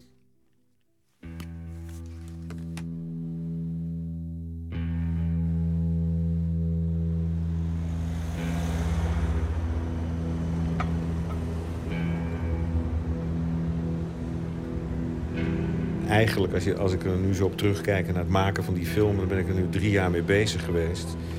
eh, dan, dan, dan merk je wat voor een gekke, knotsgekke tijd dat geweest is eigenlijk. Omdat ik dus in de binnenstad van Amsterdam woonde... en ook in de binnenstad eh, en, en rondom het Leidseplein op school zat... eh, heb ik dat allemaal van nabij meegemaakt. Ik stond jarenlang op het Leidseplein. Want waar moest ik zijn om zelf iemand te worden in een Holland, Nederland? Hoe je achtervolgt door netheid en geen fietsen tegen de ramen in een wegwerpwereld. Dat ik daar sta als een mens van de straat. Willy Lindwer groeide op na de oorlog aan de Amstel. En dat betekent dat elke fietstocht die hij maakte, naar school of naar het café of naar de winkel van zijn moeder, hem met zijn neus op de geschiedenis drukte. Nou, ik weet niet of je als kind of als jongeman dat precies in de gaten hebt van hoe belangrijk het is als er iets gebeurt. Maar wat ik wel natuurlijk zag, omdat ik opgegroeid ben eh, na de oorlog, eh, ik nog de jaren 50 van dat eh, zeer nabij heb meegemaakt. Toen het allemaal nog doorging zoals het voor de oorlog was, heb ik natuurlijk wel die eind van de jaren 50 met de komst van Elvis Presley en de hele rock and roll eerst de jazzmuziek en de rock and roll en alles. En toen kwamen begin jaren 60 de Beatles. En dat was natuurlijk een gigantische verandering in het leven van jonge mensen in die tijd. En omdat ik er zo bovenop zat, waar mijn moeder had dus die winkel aan het eind van de Nieuwe Dijk. Ik vanaf vij- 1955 naar de winkel van mijn moeder ging, door die Nieuwe Dijk heen. Eh, en daar die nozemcultuur ontstond. Dat was echt de rebelse jongerencultuur. En ik, ik weet nog goed dat ik. eh, Elvis Presley was ik natuurlijk ook gek van. Ik, ging, eh, ik kocht een, een, zo'n zo'n zo'n klein EP'tje of zo'n zo'n zo'n sinkeltje.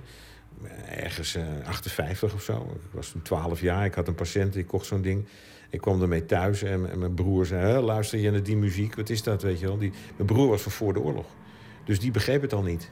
Lindwer bezocht de anti-rooktempel van Robert Jasper Groothuis. Hij deed mee aan diens stille omgang. Ik maakte samen met mijn jeugdvriend Maarten de reis door de rebelse stad. We zaten uren in cafés, liepen eindeloos rond en zagen hoe er een steeds grotere beweging ontstond. Zoiets hadden we nooit meegemaakt. Het was een eindeloze reis naar het magisch centrum van de wereld. Ik heb heel veel films ge- gemaakt over de oorlog waar ik niet bij geweest ben, gelukkig. Ik ben net na de oorlog geboren. Maar ik kom uit een Joodse familie en mijn ouders, mijn vader heeft zijn hele familie verloren. Dus daar, heb ik, daar sta ik heel dichtbij. Maar ik heb het niet zelf meegemaakt. Deze tijd heb ik wel zelf meegemaakt. Dus ik heb eigenlijk het spoor gevolgd van mezelf. De mensen die mij het meeste aanspraken, de, de onderdelen uit het hele jaren, jaren 60 in Amsterdam, waar ik dichtbij stond, Hitweek bijvoorbeeld, is daar een voorbeeld, heb ik zelf voor gefotografeerd. Ik maak, fo- fotografeerde al die, al die popconcerten in 1966, 67, 68, Paradiso. Eh, en daarom heb ik voor Hitweek gekozen, voor Willem de Ridder, die dat allemaal bedacht heeft. Die heb ik als een, als een zij, Phil Bloem natuurlijk, het eerste naakt op televisie die ik in, in Knokken toen gefotografeerd heb op dat beruchte filmfestival. Dus dat vond ik wel eigenlijk wel een nieuwe dimensie in het maken van zo'n film. Dat je zo'n film maakt waar je zelf deel van uitgemaakt hebt. Maar dat lijkt me meteen ontzettend moeilijk, want eigenlijk wil je natuurlijk alles er dan wel in stoppen. Als het aan mij gelegen had, had die film vier uur geduurd. Maar eh, we hebben keuzes moeten maken, ook het hele stuk. Paradiso is eigenlijk weggevallen uit de film, wat ik jammer vind. Maar er was, was gewoon geen, geen gelegenheid meer voor. Het zou ook niet goed geweest zijn. Eh, ja, ik had natuurlijk nog veel meer willen hebben. Maar vergeet niet, ik begin de film in 1955. Jeugd begint geld te verdienen. Het gaat allemaal anders. Het wordt allemaal mooier en beter. En daar begint het allemaal. We konden onze poeg kopen. Of de Kreidler-bronfiets, de Nozems. Dus ehm, die 15 jaar, ja, dat gepropt in twee uur. dat was een tour de force. Om te beginnen dus, zullen we moeten begrijpen dat het roken een rituele dwanghandeling is. Het rokertje komt immers uit de grond, uit de moeder aarde. Het wordt gedroogd, gefermenteerd en verwerkt tot het lichaam dat het sigaretje is. Het vuur komt erbij, het heilige vuur. De rook, de ziel van het lichaam stijgt omhoog. Dit is het meest geëikte offer wat de mens maar kan brengen. Willen we dit bestrijden, dan zullen we het massaal aan moeten pakken. We zullen de anti-rokershoest moeten hoesten. Ugge, ugge, ugge. Een hele grote herbeleving. Ik heb geprobeerd de platgetreden paden te vermijden. Dus je krijgt in deze film uniek archiefmateriaal te zien... van Robert Jasper en van die hele periode. Van de Provo-tijd, et cetera. Pro, de Provo-boot, noem het maar op. Waar, wat mensen nog nooit gezien hebben. Omdat het heel, heel veel van het materiaal door buitenlandse omroepen gemaakt is. Wat voor mij de meest opzienbarende was... was een moment, eh, dat is juli 1964 geweest. Ik was toen 18 jaar. Ehm, dat ik daar was, bij het lievertje. En dat Aad Veldhoen zijn rotaprenten verkocht. Eh, vanuit de bakfiets van Robert Jasper Grootveld voor drie gulden. Nou, ze werden uit zijn bakfiets gegraaid. En ik heb toen een rotaprent weten te bemachtigen van het Surinaamse meisje. En Gerard heeft voor mij een enorme verrassing bezorgd, Gerard Nijssen. Hij heeft archiefmateriaal gevonden van dat moment waar ik bij was. Dat uit, eh, van, eh, de- dus uit die bakfiets plukken bij het lievertje van die prenten. Met het Surinaamse meisje. Nou, dat was, nou, wonderlijk dat dat gelukt is. Met de magische cirkel van de machthebbers in Casio de Regenta. Dat groeit op een gegeven moment ga je denken, ja, wat ben ik eigenlijk aan het doen? Ja, ik ben bezig met het gebeuren. Wat gebeurt er, wat gebeurt er, gebeurt er wat? A happening is a happening is a happening is a happening is a happening. Everything is happening. Is een mystiek begrip, happening. Ja, was iedereen heel makkelijk te benaderen? Nou, nee, dat, dat kan ik niet zeggen. Ik heb soms eh, enorme bochten moeten wringen... en al mijn charmes eh, boven water moeten halen en aan moeten wenden... om mensen aan de film mee te laten doen. Maar dat is altijd in een documentaire. Er zitten hier veel mensen in die film. Vijftien mensen heb ik geïnterviewd. Bernard de Vries bijvoorbeeld, de man die op al die mooie Provo-foto's... met zijn witte pak, die als eerste in, eh, op de Provo-lijst stond... en, en eh, nummer één was op de kandidaatlijst in de gemeenteraad kwam... daar hebben we ongelooflijk veel moeite moeten doen om hem te vinden überhaupt. Want hij woont in Italië, hoog in de bergen van Venetië. Eh, en hij heeft geen telefoon en geen internet. Nou, ga hem vinden. Eh, maar ook andere mensen die, ik, die een beetje schuw, wil ik niet zeggen... maar de, ah, die zeggen, "Mo- moeten we dat verhaal nou weer vertellen? En was het dan allemaal zo belangrijk? Sommige mensen hebben geen idee...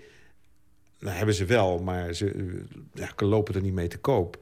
Eh, dus ik heb wel twee mensen enorm moeten overhalen om mee te doen aan de film.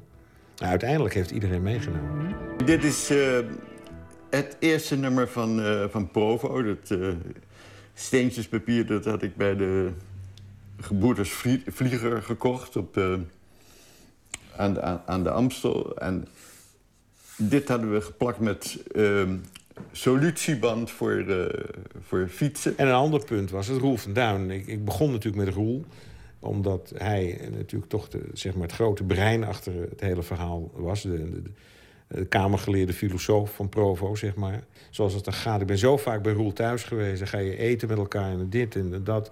En dan word je min of meer verliefd. Eh, Niet letterlijk, maar je ongeveer verliefd op je hoofdrolspeler. Eh, en, en dan krijg je op een gegeven moment... oh, zeg, Roel belt me op. Ja, ik word benaderd voor die en die film. Kan ook in een andere film. En Roel die is eh, vanaf het begin af aan totaal loyaal naar mij geweest. Hij zei, ik doe aan geen enkele andere film mee. Ik doe het maar één keer en alleen voor jou. Nou, dat is natuurlijk fantastisch. Als je een band kan smeden met je mensen. En dat, dat is denk ik de kracht van een goede documentaire. Dat je mensen in je film hebt die graag mee willen doen. Die graag hun verhaal aan jou willen vertellen. Omdat ze denken dat ze in goede handen zijn. Dat het een goede film wordt. En eh, daar ben ik... eh, dat is een van de belangrijke elementen van het maken van documentaires, denk ik. Je mensen die je in de film hebt... hoe goed ze hun verhaal kunnen vertellen... en het ook aan jou willen vertellen.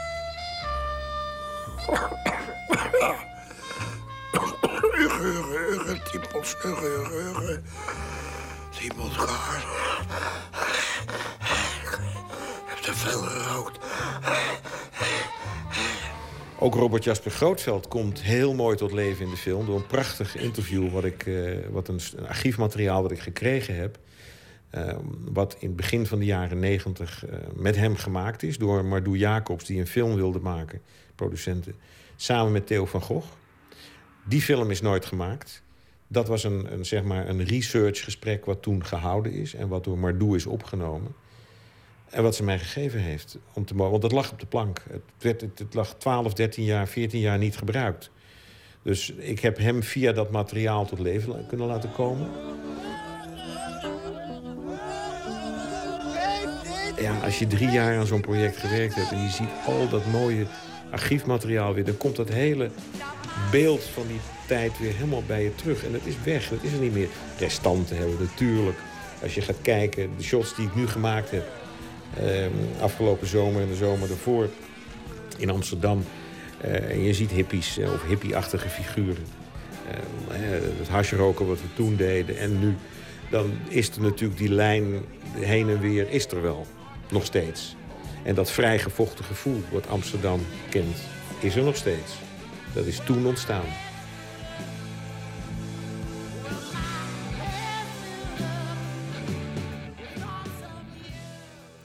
De rebelse stad vanaf eh, morgen te zien in eh, de bioscopen. In het voorjaar vertoont de VARA een wat kortere versie op tv in eh, twee delen.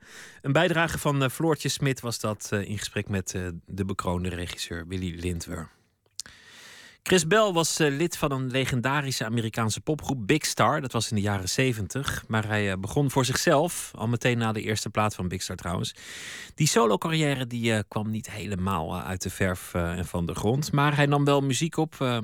maar voordat hij kon verschijnen was hij al zelf al overleden. 27 jaar is hij geworden. Geen drugs of zelfmoord dit keer. Hij reed met zijn sportwagen tegen een elektriciteitspaal en die viel om. En dat werd hem fataal. Een van zijn mooiste liedjes, Chris Bell met You and Your Sister.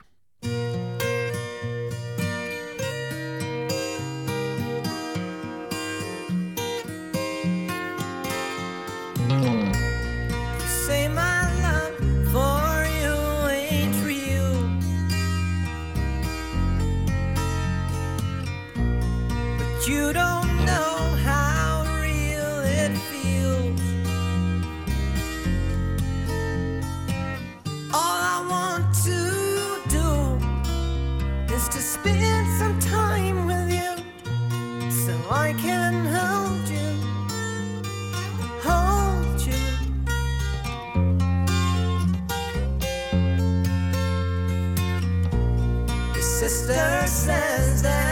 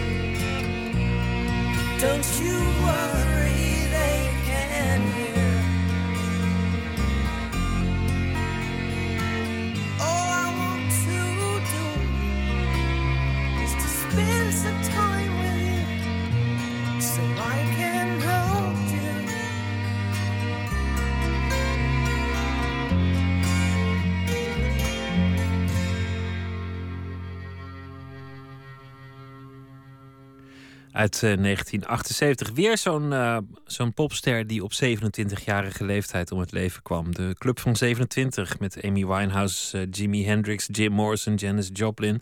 En hij uh, verongelukte dus met een sportwagen en dat was een Triumph. Wat eh, extra tragisch is natuurlijk, want dat was zo'n ontzettend mooie wagen. Nooit meer slapen.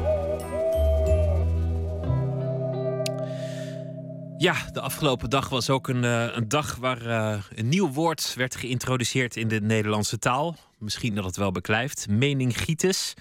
Rob Schouten schreef dat in zijn eh, column in Trouw. Hij vindt dat de openbare mening over van alles en nog wat zonder twijfel het diepst gezakte cultuurgoed van deze tijd is. Dat is dan weer zijn mening. Anton de Goede, nachtcorrespondent. Goeienacht. Ja. Meningitis, wat is het? Nou kijk, hij zegt Mark-Maria Huibrechts over de islamitische staat. Jan Mulder over van alles waar hem niets over gevraagd wordt. En ook al die veel minder bekende Nederlanders... die maar de hele dag hun meningen ventileren. Vooral op Twitter en Facebook. Dat is hem een doorn in het oog. En hij zegt, we gaan collectief gebukt onder meningitis. Ehm, in het begin van zijn column signaleert hij dat er, een, dat er sprake is van een jubileum. Eh, hij zegt: Het is dit jaar 50 jaar geleden, nog maar, dat in Nederland de eerste opiniepagina in de krant verscheen. In het Parool, toen onder hoofdredacteur eh, H.W. Sandberg, die het idee uit Londen had meegenomen. Bestond helemaal niet. En eh, als je je dat realiseert, is er inderdaad veel veranderd. Voor het eerst in Nederland werd de ingezonden brief toen afgedrukt. Kortom, de lezer werd voor het eerst gehoord. Terwijl daarvoor, ja, wie gaven er meningen? Dat was GBJ Hilterman voor de Avro-microfoon... die de toestand in de wereld uitlegde. En je had nog een handjevol duiders en specialisten. Ehm, maar nu, iedereen acht zich specialist en duider. Iedereen heeft een mening. Je hebt op deze zender Radio 1 heb je stand.nl... met iedere dag de stem van het volk. Of het nu gaat over de zorg, over hoofddoekjes... over Louis van Gaal, noem maar op. En ook opvallend Eh, is dat overal naar de mening van het publiek wordt gevraagd. Het is niet, niet alleen maar iets dat ze uit zichzelf doen, maar overal wordt gezegd: praat mee, wij zijn benieuwd naar uw mening, eh, u kunt reageren. Het, het is bijna ongehoord. En, en bij alles, ook in de supermarkt willen ze je mening weten. Wat moeten wij in het schap leggen? Eh, dat soort Ja. dingen. Dus je herkent het punt dat Rob Schouten vanmiddag... eh, ook nog een keer voor onze microfoon maakte. Luister naar hem. Ik word er helemaal gek van. Ik weet zelf ook helemaal niet meer wat ik van dingen moet vinden. Omdat er zo ontzettend veel opinies op me worden afgevuurd. Over alles en nog wat. Er zijn natuurlijk zaken waar je direct wel een opinie over hebt. Maar eh, weet je, het is ook niet het hebben van een opinie. Het is meer het ventileren ervan. Hè, dat je het, iedereen heeft wel... Ik heb, ik heb ook wel allerlei meningen. Maar ik heb niet de behoefte om dat voortdurend maar uit te dragen. Anton, ga je me nu vertellen dat jij andere mensen naar hun mening hebt gevraagd. naar aanleiding van de mening van Rob Schouten over het hebben van een mening? Ja. Mooi. En dat klinkt, dat klinkt inderdaad mal, maar ik, vond het, ik vind het namelijk een fantastisch onderwerp. En ik dacht, ik ga eens te raden bijvoorbeeld bij Volkskrant-columnist Sheila Sitalsing. Wat vindt zij? Luister. Ik vind het een heel mooi stukje en ik, ik kan er ook wel een heel eind in meegaan. Anderzijds denk ik dat het ook wel een, een zegen is dat iedereen zijn hart mag luchten. En dat, ehm, zij, want, want, want eh, Rob Schouten heeft het over de tijd dat alleen de, de professor dokter op de opiniepagina wat zei en meester GBJ Hulterman. En dat was het dan zo'n beetje. Ik zou niet terug willen naar die tijd. Nee, maar Schoutens irritatie is, is niet eh, iedereen zijn kop houden. En eh, waar was de tijd dat alleen GBJ Hilterman een, een mening had? Het gaat hem waarschijnlijk over de snelheid en de ondoordachtheid van de mening. Zo is het. De snelheid waarmee mensen met hun mening klaarstaan. Luister. Iedereen die heeft, heeft meningen over zaken waar hij misschien niet eens heel la- lang over heeft nagedacht. Wat ik mis is twijfel aan dingen. En dat je dit, dit gewoon niet zeker weet. Wat moet ik ervan vinden? Wat moet ik van de nieuwe dichter der Nederlanden vinden? En Facebook heeft natuurlijk een enorm tempo. Dus mensen, en Twitter. Dus die mensen die ventileren hun mening direct. Dat is wat ik buitengewoon vermoeiend en, en ook wel in zekere zin afstompend vind. Juist, dat heb jij waarschijnlijk wel voorgelegd aan eh Sitalsing. Ja, en Sheila Sitalsing, ik zei als Volkskrant-columnist... zij werkt net als jij en ik voor de media. En wij weten als geen ander dat het veel interessanter is... om mensen met een extreme mening uit te nodigen... dan iemand die alleen maar nuanceert. Ehm, misschien zie je dat vooral op de televisie, maar ook op de radio... moeten we eerlijkheidshalve toegeven.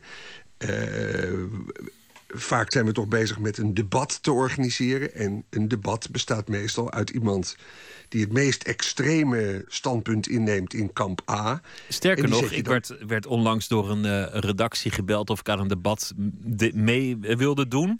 Maar ze vroegen niet naar mijn mening. Ze zeiden: We zoeken iemand die het volgende beweert. Vind jij dat? Ik zei: Nee, dat vind ik helemaal niet. Het lijkt me buitengewoon ongenuanceerd. Oh, dan zoeken Ja. we even verder. Vond ik Precies. grappig. Zij zijn dus bezig met eigenlijk eh, dan iemand te, te, te, te- vinden die extreem tegen de ander is. En dan krijg je, jij bent stom. En dan zegt die ander, nee, jij bent juist stom. En dat wordt dan leuke televisie of radio gevonden. En het verraderlijke is dat men dan doet alsof die twee meningen de heersende meningen zijn. En dat hoeft helemaal niet zo te zijn. Oorzaak is, ook volgens Sheila Sitalsing... dat de journalistiek steeds meer op amusement is gaan lijken. Luister.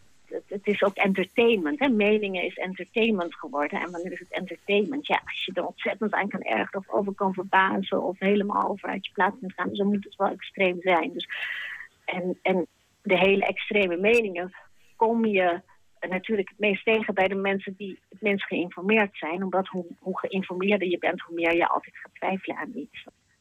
Juist, het is, het is duidelijk, maar het klinkt ook een beetje, nou ja, laat ik zeggen, nostalgisch. Om, om niet te zeggen Ja, eh oude lullerig. Dus Maar, nou ja, maar wat zij, zegt, wat zij zegt is fantastisch. Hè? Misschien eh, was de kwaliteit niet zo goed, maar zij zegt: hoe meer je geïnformeerd bent, des te meer twijfel je. dat is dat zeker waar. Dat is eh, hoe Ja, meer ik weet, hoe een- minder ik weet. Ja. Dat is toch een prachtig inzicht. Want je zou eigenlijk eh, in eerste instantie misschien juist het omgekeerde denken. Ik heb de columnist van NRC Handelsblad Simone van Saarloos ook gepolst. Zij is uit 1990. Ze is piepjong, hè, 25. Eh, ik dacht, misschien ervaart zij die meningenstroom wel als helemaal niet zo opmerkelijk. Maar zo zit het niet. Volgens haar is Twitter zelfs over zijn hoogtepunt heen. Bevestigd werd dat door cijfers die deze week naar buiten kwamen. Er wordt minder getwitterd dan een jaar geleden. En zij signaleert in haar omgeving een moeheid bij het geven van al die meningen. Zij heeft om die reden de televisie al de deur uitgedaan... want zij signaleert altijd dezelfde types in programma's... die hun meningen maar ventileren. En ze zegt, die mensen hebben hun langste tijd gehad. Luister naar Simone van Saarloos. Het zal een jeugdig optimisme zijn, maar er zal gewoon een nieuwe vorm van komen. Want als de menselijke behoefte blijft bestaan om dingen te duiden, te analyseren... ehm, en het soms ook gewoon in totaal fictieve vormen te, te vatten, zodat het iets nieuws krijgt... zullen we toch echt een nieuwe vorm moeten zoeken. En elkaar niet alleen maar napraten en elkaar niet alleen maar retweeten... en, elkaar, en niet alleen maar dezelfde gasten steeds weer uitnodigen. Al dus eh, Simone van, eh, van Zaarloos. Ja. Dan eh, vroeg je ook nog, eh, naar ik heb begrepen, eh, de beroemde socioloog Abraham de Zwaan naar zijn reactie. Ja, Abraham de Zwaan, want ik dacht het is natuurlijk een, een sociologisch fenomeen dit. Ik stuurde hem een mailtje, ik voegde die column van Rob Schouten erbij. En zijn reactie lees ik nu voor, want die is het citeren waard. Ik citeer, nu vraag je mij om een mening over een stuk... dat juist de woekering van meningen aan de kaak stelt. Was ik het niet met Rob Schouten eens... dan voegde ik mijn mening bij al die andere meningen. Maar nu ik het met hem eens ben, moet ik daarom dus die mening voor mij houden. Verstandige woorden van eh, Abraham de Zwaan. Nou, dank dat je dit eh, eh, deelde en aan de kaak stelde. De, de mening Gietes. Ik stel mijn oordeel even uit over de hele kwestie. Dank dat je mij informeerde, Anton de Goede. Goeie uitzending. Ze heeft haar roots in Nigeria, maar ook in Duitsland. Ze is eh, geboren ehm, met als naam Joy Olasonmibo Ogunmakin. Maar eh, daar maakte ze om eh, artistieke redenen maar Ayo van. Heel mooie plaat heeft ze gemaakt. Inmiddels zijn we al bij het vierde album aangeland. Het nummer is Who en het album heet Ticket to the World. Who can I run to? Who can I cry to? Who can I trust with my life if I have to? Who can I give love to if I need to? Who, who, who can I run to? Who can I cry to? Who can I trust with my life if I have to? Who can I give love to if I need to? Who, who? Colors are fading.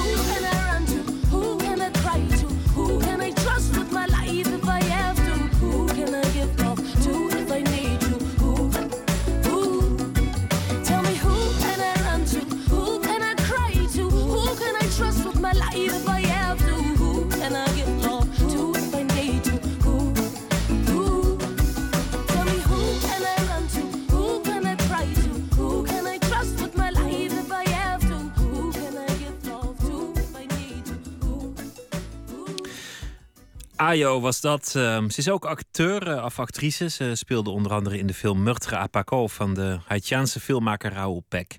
En dit eh, nummer heette Who. Nooit meer slapen. Lala Rook was, het, eh, was de naam van het eerste schip dat vanuit India met contractarbeiders naar Suriname ging. In 1873 was dat. Die boot staat tegenwoordig symbool voor de Hindoestaans-Surinaamse immigratie. Het is ook de titel van de nieuwe dansvoorstelling van Shailesh Bahoran. Het stuk gaat aankomende donderdag in première op uh, het festival voor moderne dans. De choreograaf is dit jaar eh, genomineerd in twee categorieën voor de Danspublieksprijs als danser en voor zijn vorige stuk Heritage. Verslaggever Nicole Terborg die spreekt hem bij een repetitie in Amsterdam. Ja? Oh, die moet je losmaken. Ja, ja, ja. Anders heb je hem Moet je het eerst losmaken? Nee, of- doe maar eerst je benen snel er doorheen nu.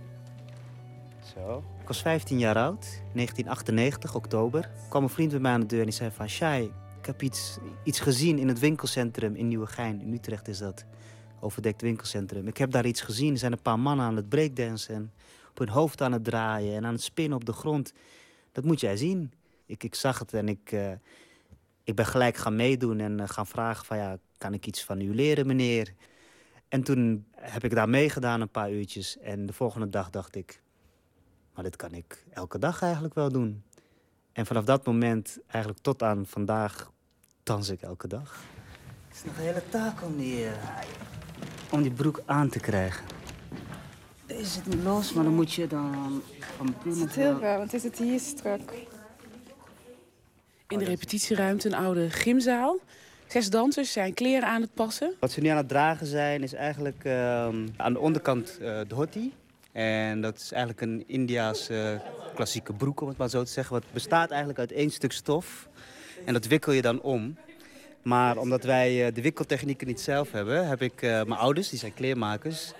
Dus die hebben het gewikkeld en dan vervolgens ehm, een paar naden gegeven. Zodat het een soort van als broek aan te trekken is. Maar het blijkt alsnog moeilijker dan eh, verwacht om het aan te krijgen. Ja, het is een gezonde high pressure, om het maar zo te zeggen. Het, eh, voor mijn gevoel hangt het, hangt het hier echt zo'n beetje van af. eh, of mijn carrière als theatermaker, choreograaf gaat slagen. Zo met die, die, die druk zit er voor mij persoonlijk een beetje achter. Dat ik heb van, dit, dit wordt hem of niet. Dat klinkt heel heftig. Je zegt het met een lach, maar Ja. dat klinkt wel heftig dat je je carrière v- hier vanaf hangt. Hoe dit ja, zo, zo, zo, ja zo, zo gaat het eigenlijk een beetje in mijn hoofd om. Omdat ik het, eh, omdat ik het komt ook omdat ik het, ehm, dit stuk gewoon, dat is echt heel persoonlijk voor mij. En, ehm, en ik vind het ook gewoon heel belangrijk dat ik dit. En, en ik ben ontzettend blij dat ik dit kan vertellen. Maar ik wil het ook gewoon goed vertellen. En dat het ook goed overkomt. En dat het ook goed wordt ontvangen. Dus ja, dus dat, dat maakt de spanning wel hoog. Een klein podium, is het niet gevaarlijk? Met een blok? Ja, ja, nou ja. Het is gevaarlijk, maar dat maakt het juist mooi, hè? Risico's opzoeken. Het was ook een gevaarlijke eh, trip wat ze hebben moeten maken. Dus, eh, het was geen comfort en luxe in ieder geval. Dus, eh, Bij de repetitie zien we bijvoorbeeld op een podium van minder dan 2 bij 2 een danser op het podium staan en daaronder vijf dansers gekleed in het wit ja. die het podium duwen. En het stuk heet Lala Roek, Ja. vernoemd naar het eerste schip dat in 1873 naar Suriname gevoerd is met de eerste zogenaamde contractarbeiders. Die eigenlijk voor niets op de plantages werkten en hetzelfde werk deden wat de tot slaafgemaakten deden. Waarom dit stuk? Twee dingen. Ten eerste, eh, ik was ehm, twee of drie jaar geleden voor het laatst in Suriname. Toen kwamen we bij het Fort Nieuw-Amsterdam, als ik het goed heb. Waar vroeger dan dus die schepen binnenkwamen. En we gingen daar in de, bij de gevangenissen en de cellen gingen we kijken. En daar hing dus een schilderij, genaamd Lala Roek. En ik keek ernaar en ik vond het gewoon een prachtig schilderij. En daar ging ik onderschriften van lezen. En dat sprak me echt enorm aan, want het ging over dus de eerste Hindustanen vanuit India naar Suriname. En wat, wat, wat hun eerste indruk beschreef, de schilderij eigenlijk. En dat, eh, ja, dat pakte mij gelijk en er ging gelijk... Nou ja, een hele voorstelling speelde zich opeens in mijn hoofd af. En ik dacht van, ja, dit moet ik doen. En waarom ik nog meer Roek? Ik ben eigenlijk al ja, de afgelopen jaren ontzettend veel bezig met mijn eigen roots, met mijn eigen achtergrond en cultuur. En ehm, des te meer ik eh, mijn roots onderzoek, des te meer ik mezelf tegenkom en, eh, en mezelf, naar mezelf toe kan verklaren. Wat doet dat met jou om dat soort verhalen te onderzoeken over jouw voorouders? Ja, het raakt je gewoon heel, heel erg. En daarom vind ik het zelf eigenlijk ook belangrijk om het eh, aan mijn generatie en generaties eh, jonger dan mij te vertellen. Omdat ik het gevoel heb dat, dat de meesten dat niet eens doorhebben of, eh, of weten van zichzelf en van, van onze voorouders. Wat ze allemaal hebben mee, moeten meemaken om zover te komen. Maar stel die generatie zit in jouw zaal. Ja. Gaan ze dat begrijpen, dat dat het verhaal is? Nou ja, ik heb bewust voor gekozen om niet een, een, een verhaal vertellende constructie te maken. Dus er wordt, eh, eh, er wordt niks echt uitgelegd. Maar ik heb wel geprobeerd om zoveel mogelijk eh, de, de achtbaan van verschillende gevoelens en emoties...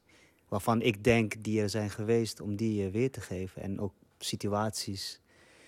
Dus ehm, nou, de scène die je net op het blok hebt gezien, staat bijvoorbeeld staat die voor mij als afscheid. Dus vertrek vanuit het land en eh, eh, risico nemen om ergens op te gaan. Dus in dit geval op het dek van, van het schip. Nou, wat mensen hier gaan zien, op een blok.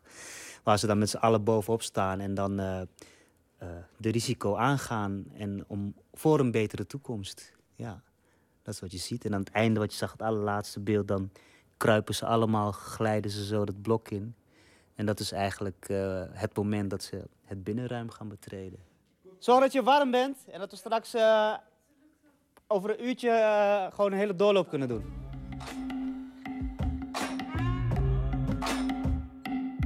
In 2013 ontving je de subsidie Nieuwe Makers van het Fonds Podiumkunsten. En daarin, hè, de opdracht is dan om onderzoek te doen naar iets. En dat zijn in dit geval jouw roots, hè? Om het naar één woord toe te brengen is, komt mijn onderzoek komt helemaal terug bij, bij India. Als het gaat om, eh, ik ben opgegroeid dan wel met films en muziek, Bollywood. Dus eh, ik, Ja, want toen ik dat hoorde, onderzoek naar je roots. Ik las, je bent geboren in Nikeri. Die Hindoestaans-Surinaamse roots, dat lijkt me iets waar je al altijd door omringd wordt. ik zocht iets wat voor mijzelf nog beter kan verklaren waarom ik zo ben, waarom ik doe, waarom ik zo doe, waarom ik er zo uitzie zoals ik eruit zie. En ook waarom, ehm, eh, een stukje familie eigenlijk ook, waarom, waarom functioneren wij Hindoestanen onderling op een bepaalde manier. Wat dat dan precies is, vind ik ook soms lastig aan te wijzen. sinds ik eigenlijk in, eh, in theatervoorstellingen dans, krijg ik van publiek eh, vaak als feedback of als compliment van ja, mooi hoe je dat Indiase erin verwerkt. En dan dacht ik altijd van, nou, ik heb geen flauw idee waar jullie het over hebben, want ik ben gewoon hip-hop. En ja, ik ben van Hindustaanse afkomst. Dus waarschijnlijk als ik op een bepaalde manier kijk, dan lijk ik erop, omdat ik het gewoon ben. En, maar de mensen zeiden van ja, en eh, echt cool hoe je dan de klassieke dansen erin verwerkt. En, en ik dacht van, nou, ik heb geen flauw idee eigenlijk. Nou, ik weet wel hoe het eruit ziet, maar ik heb daar nog nooit een les of workshop of iets in gevolgd. En toen ben ik dat eigenlijk, eh, nou, omdat ik dat zo vaak te horen kreeg, ben ik dat steeds meer gaan, gaan onderzoeken en checken. En, ehm, en dacht ik van, ah, oké, ik begin een beetje te begrijpen wat mensen bedoelen waarschijnlijk. kwam ik erachter van, oh kijk, het heeft veel overeenkomsten met de dansstijl popping. Bijvoorbeeld. dans in de hiphop waarbij je spieren aanspant en weer loslaat. Ja. Isolaties. Ja, precies. Aanspannen, loslaten, veel isolaties, heel veel eh, mimiek, ehm, gestures, dus eh, gebaren. Rick is bezig met muziek maken voor Evening. Dus hopelijk gaat het lukken om eh, op de nieuwe muziek de scène te doen. Ik zie hip-hop bewegingen, maar ik zie ook houdingen die ik ken gewoon uit het Hindoeïsme. Ik dacht dat ik Shiva ook zag, hè? de armen of zo. Zag ik dat goed? Dat is wat ik erin zie. Ja, maar dat is, dat is dus wat ik bedoel. Mensen zien van alles altijd. het is denk ik gewoon waarschijnlijk dingen wat ik mooi vind in beweging. Dat, dat, dat komt blijkbaar heel dicht bij elkaar. En ik bijvoorbeeld een, een klein detail. Ik vind, eh, ik vind handen en vingers vind ik gewoon een ontzettend mooi element in, in dans en beweging. En in de Indiase dans is het natuurlijk ook volop aanwezig.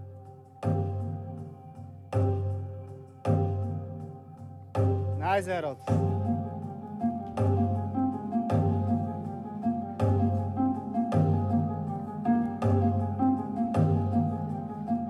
Rustig schuiven.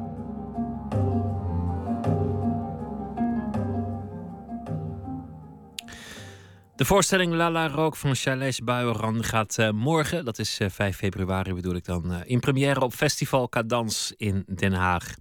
Een van de mooiste Southern accents van de Amerikaanse popmuziek. En er zijn weinig mensen die zo mooi de plaats in het zuiden van de VS kunnen bezingen als Baton Rouge of Jackson. En dit is een nummer over, de, over een stad in Arkansas, West Memphis. We gaan luisteren naar countryzangeres Lucinda Williams.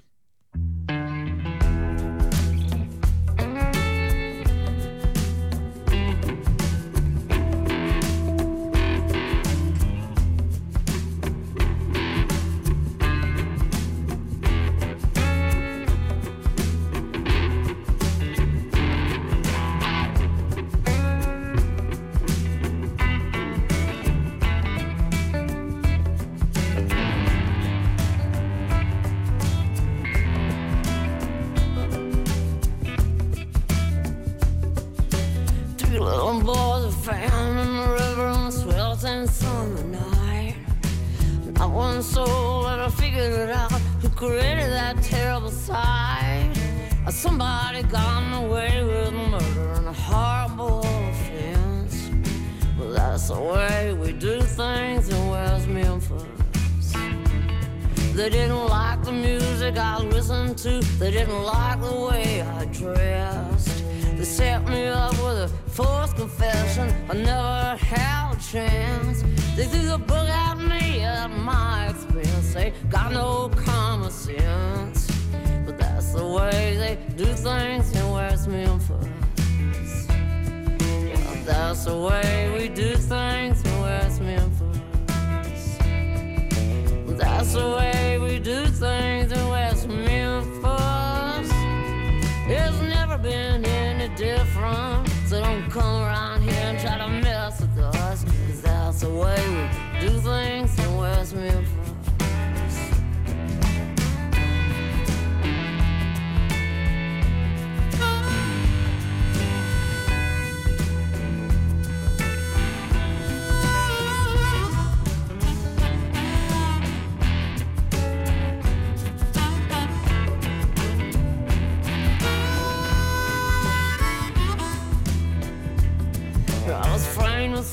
To a life in prison for a crime I didn't commit. It wasn't nobody listen. I rose to my defense. Somebody planted the evidence, and he's been lying ever since. But that's the way we do things in West Memphis.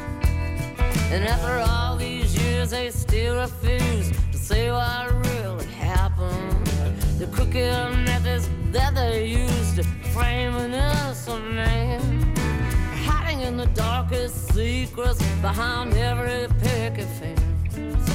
And that's the way we do things in West Memphis. That's the way we do things in West Memphis. Yeah, that's the way we do things in West Memphis. It's never been any so don't come around here and try to mess with us. That's the way we do things in West Memphis. Yeah, that's the way we do things in West Memphis. Yeah, that's the way we do things in West Memphis.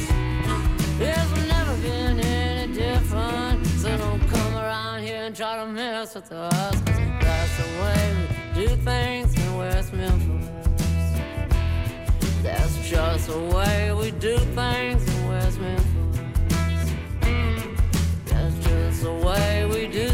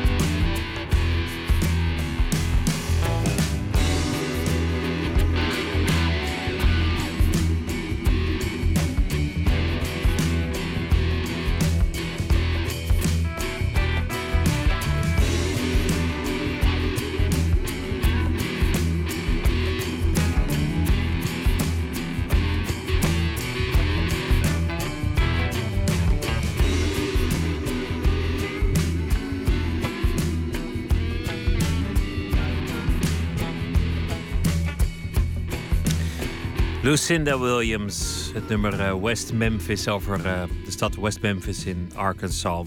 Van het album eh, Down Where the Spirit Meets the Bone, dat vorig jaar verscheen. Jean-Pierre Ravi is eh, dichter. Deze week eh, zal hij elke nacht een eh, gedicht voordragen dat hem dierbaar is. Hij publiceerde zelf meerdere bundels, kreeg de Charlotte Keuler Oeuvreprijs, maakte in 2013 ook zijn debuut als romanschrijver. Het gedicht dat hij deze nacht zal voordragen komt van Driek van Wissen. De titel daarvan is Pingpong.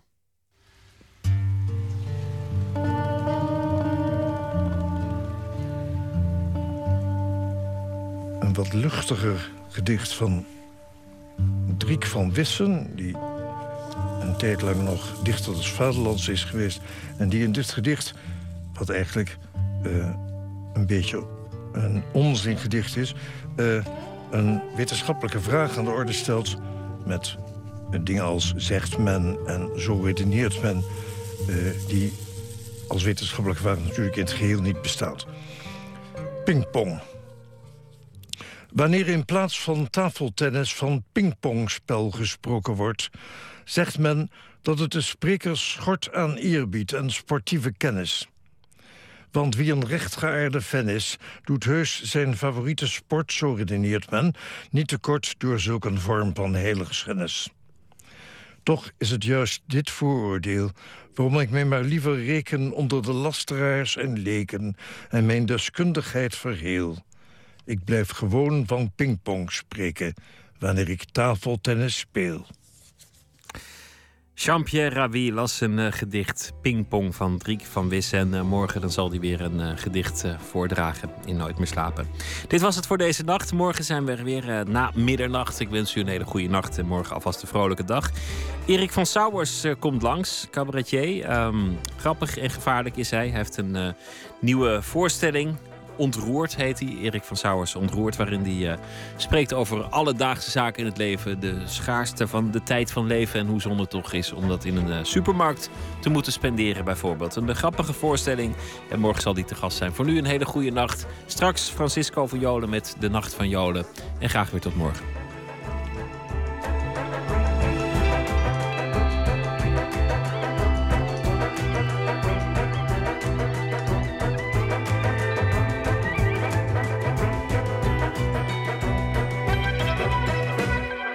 Radio 1, het nieuws van alle kanten.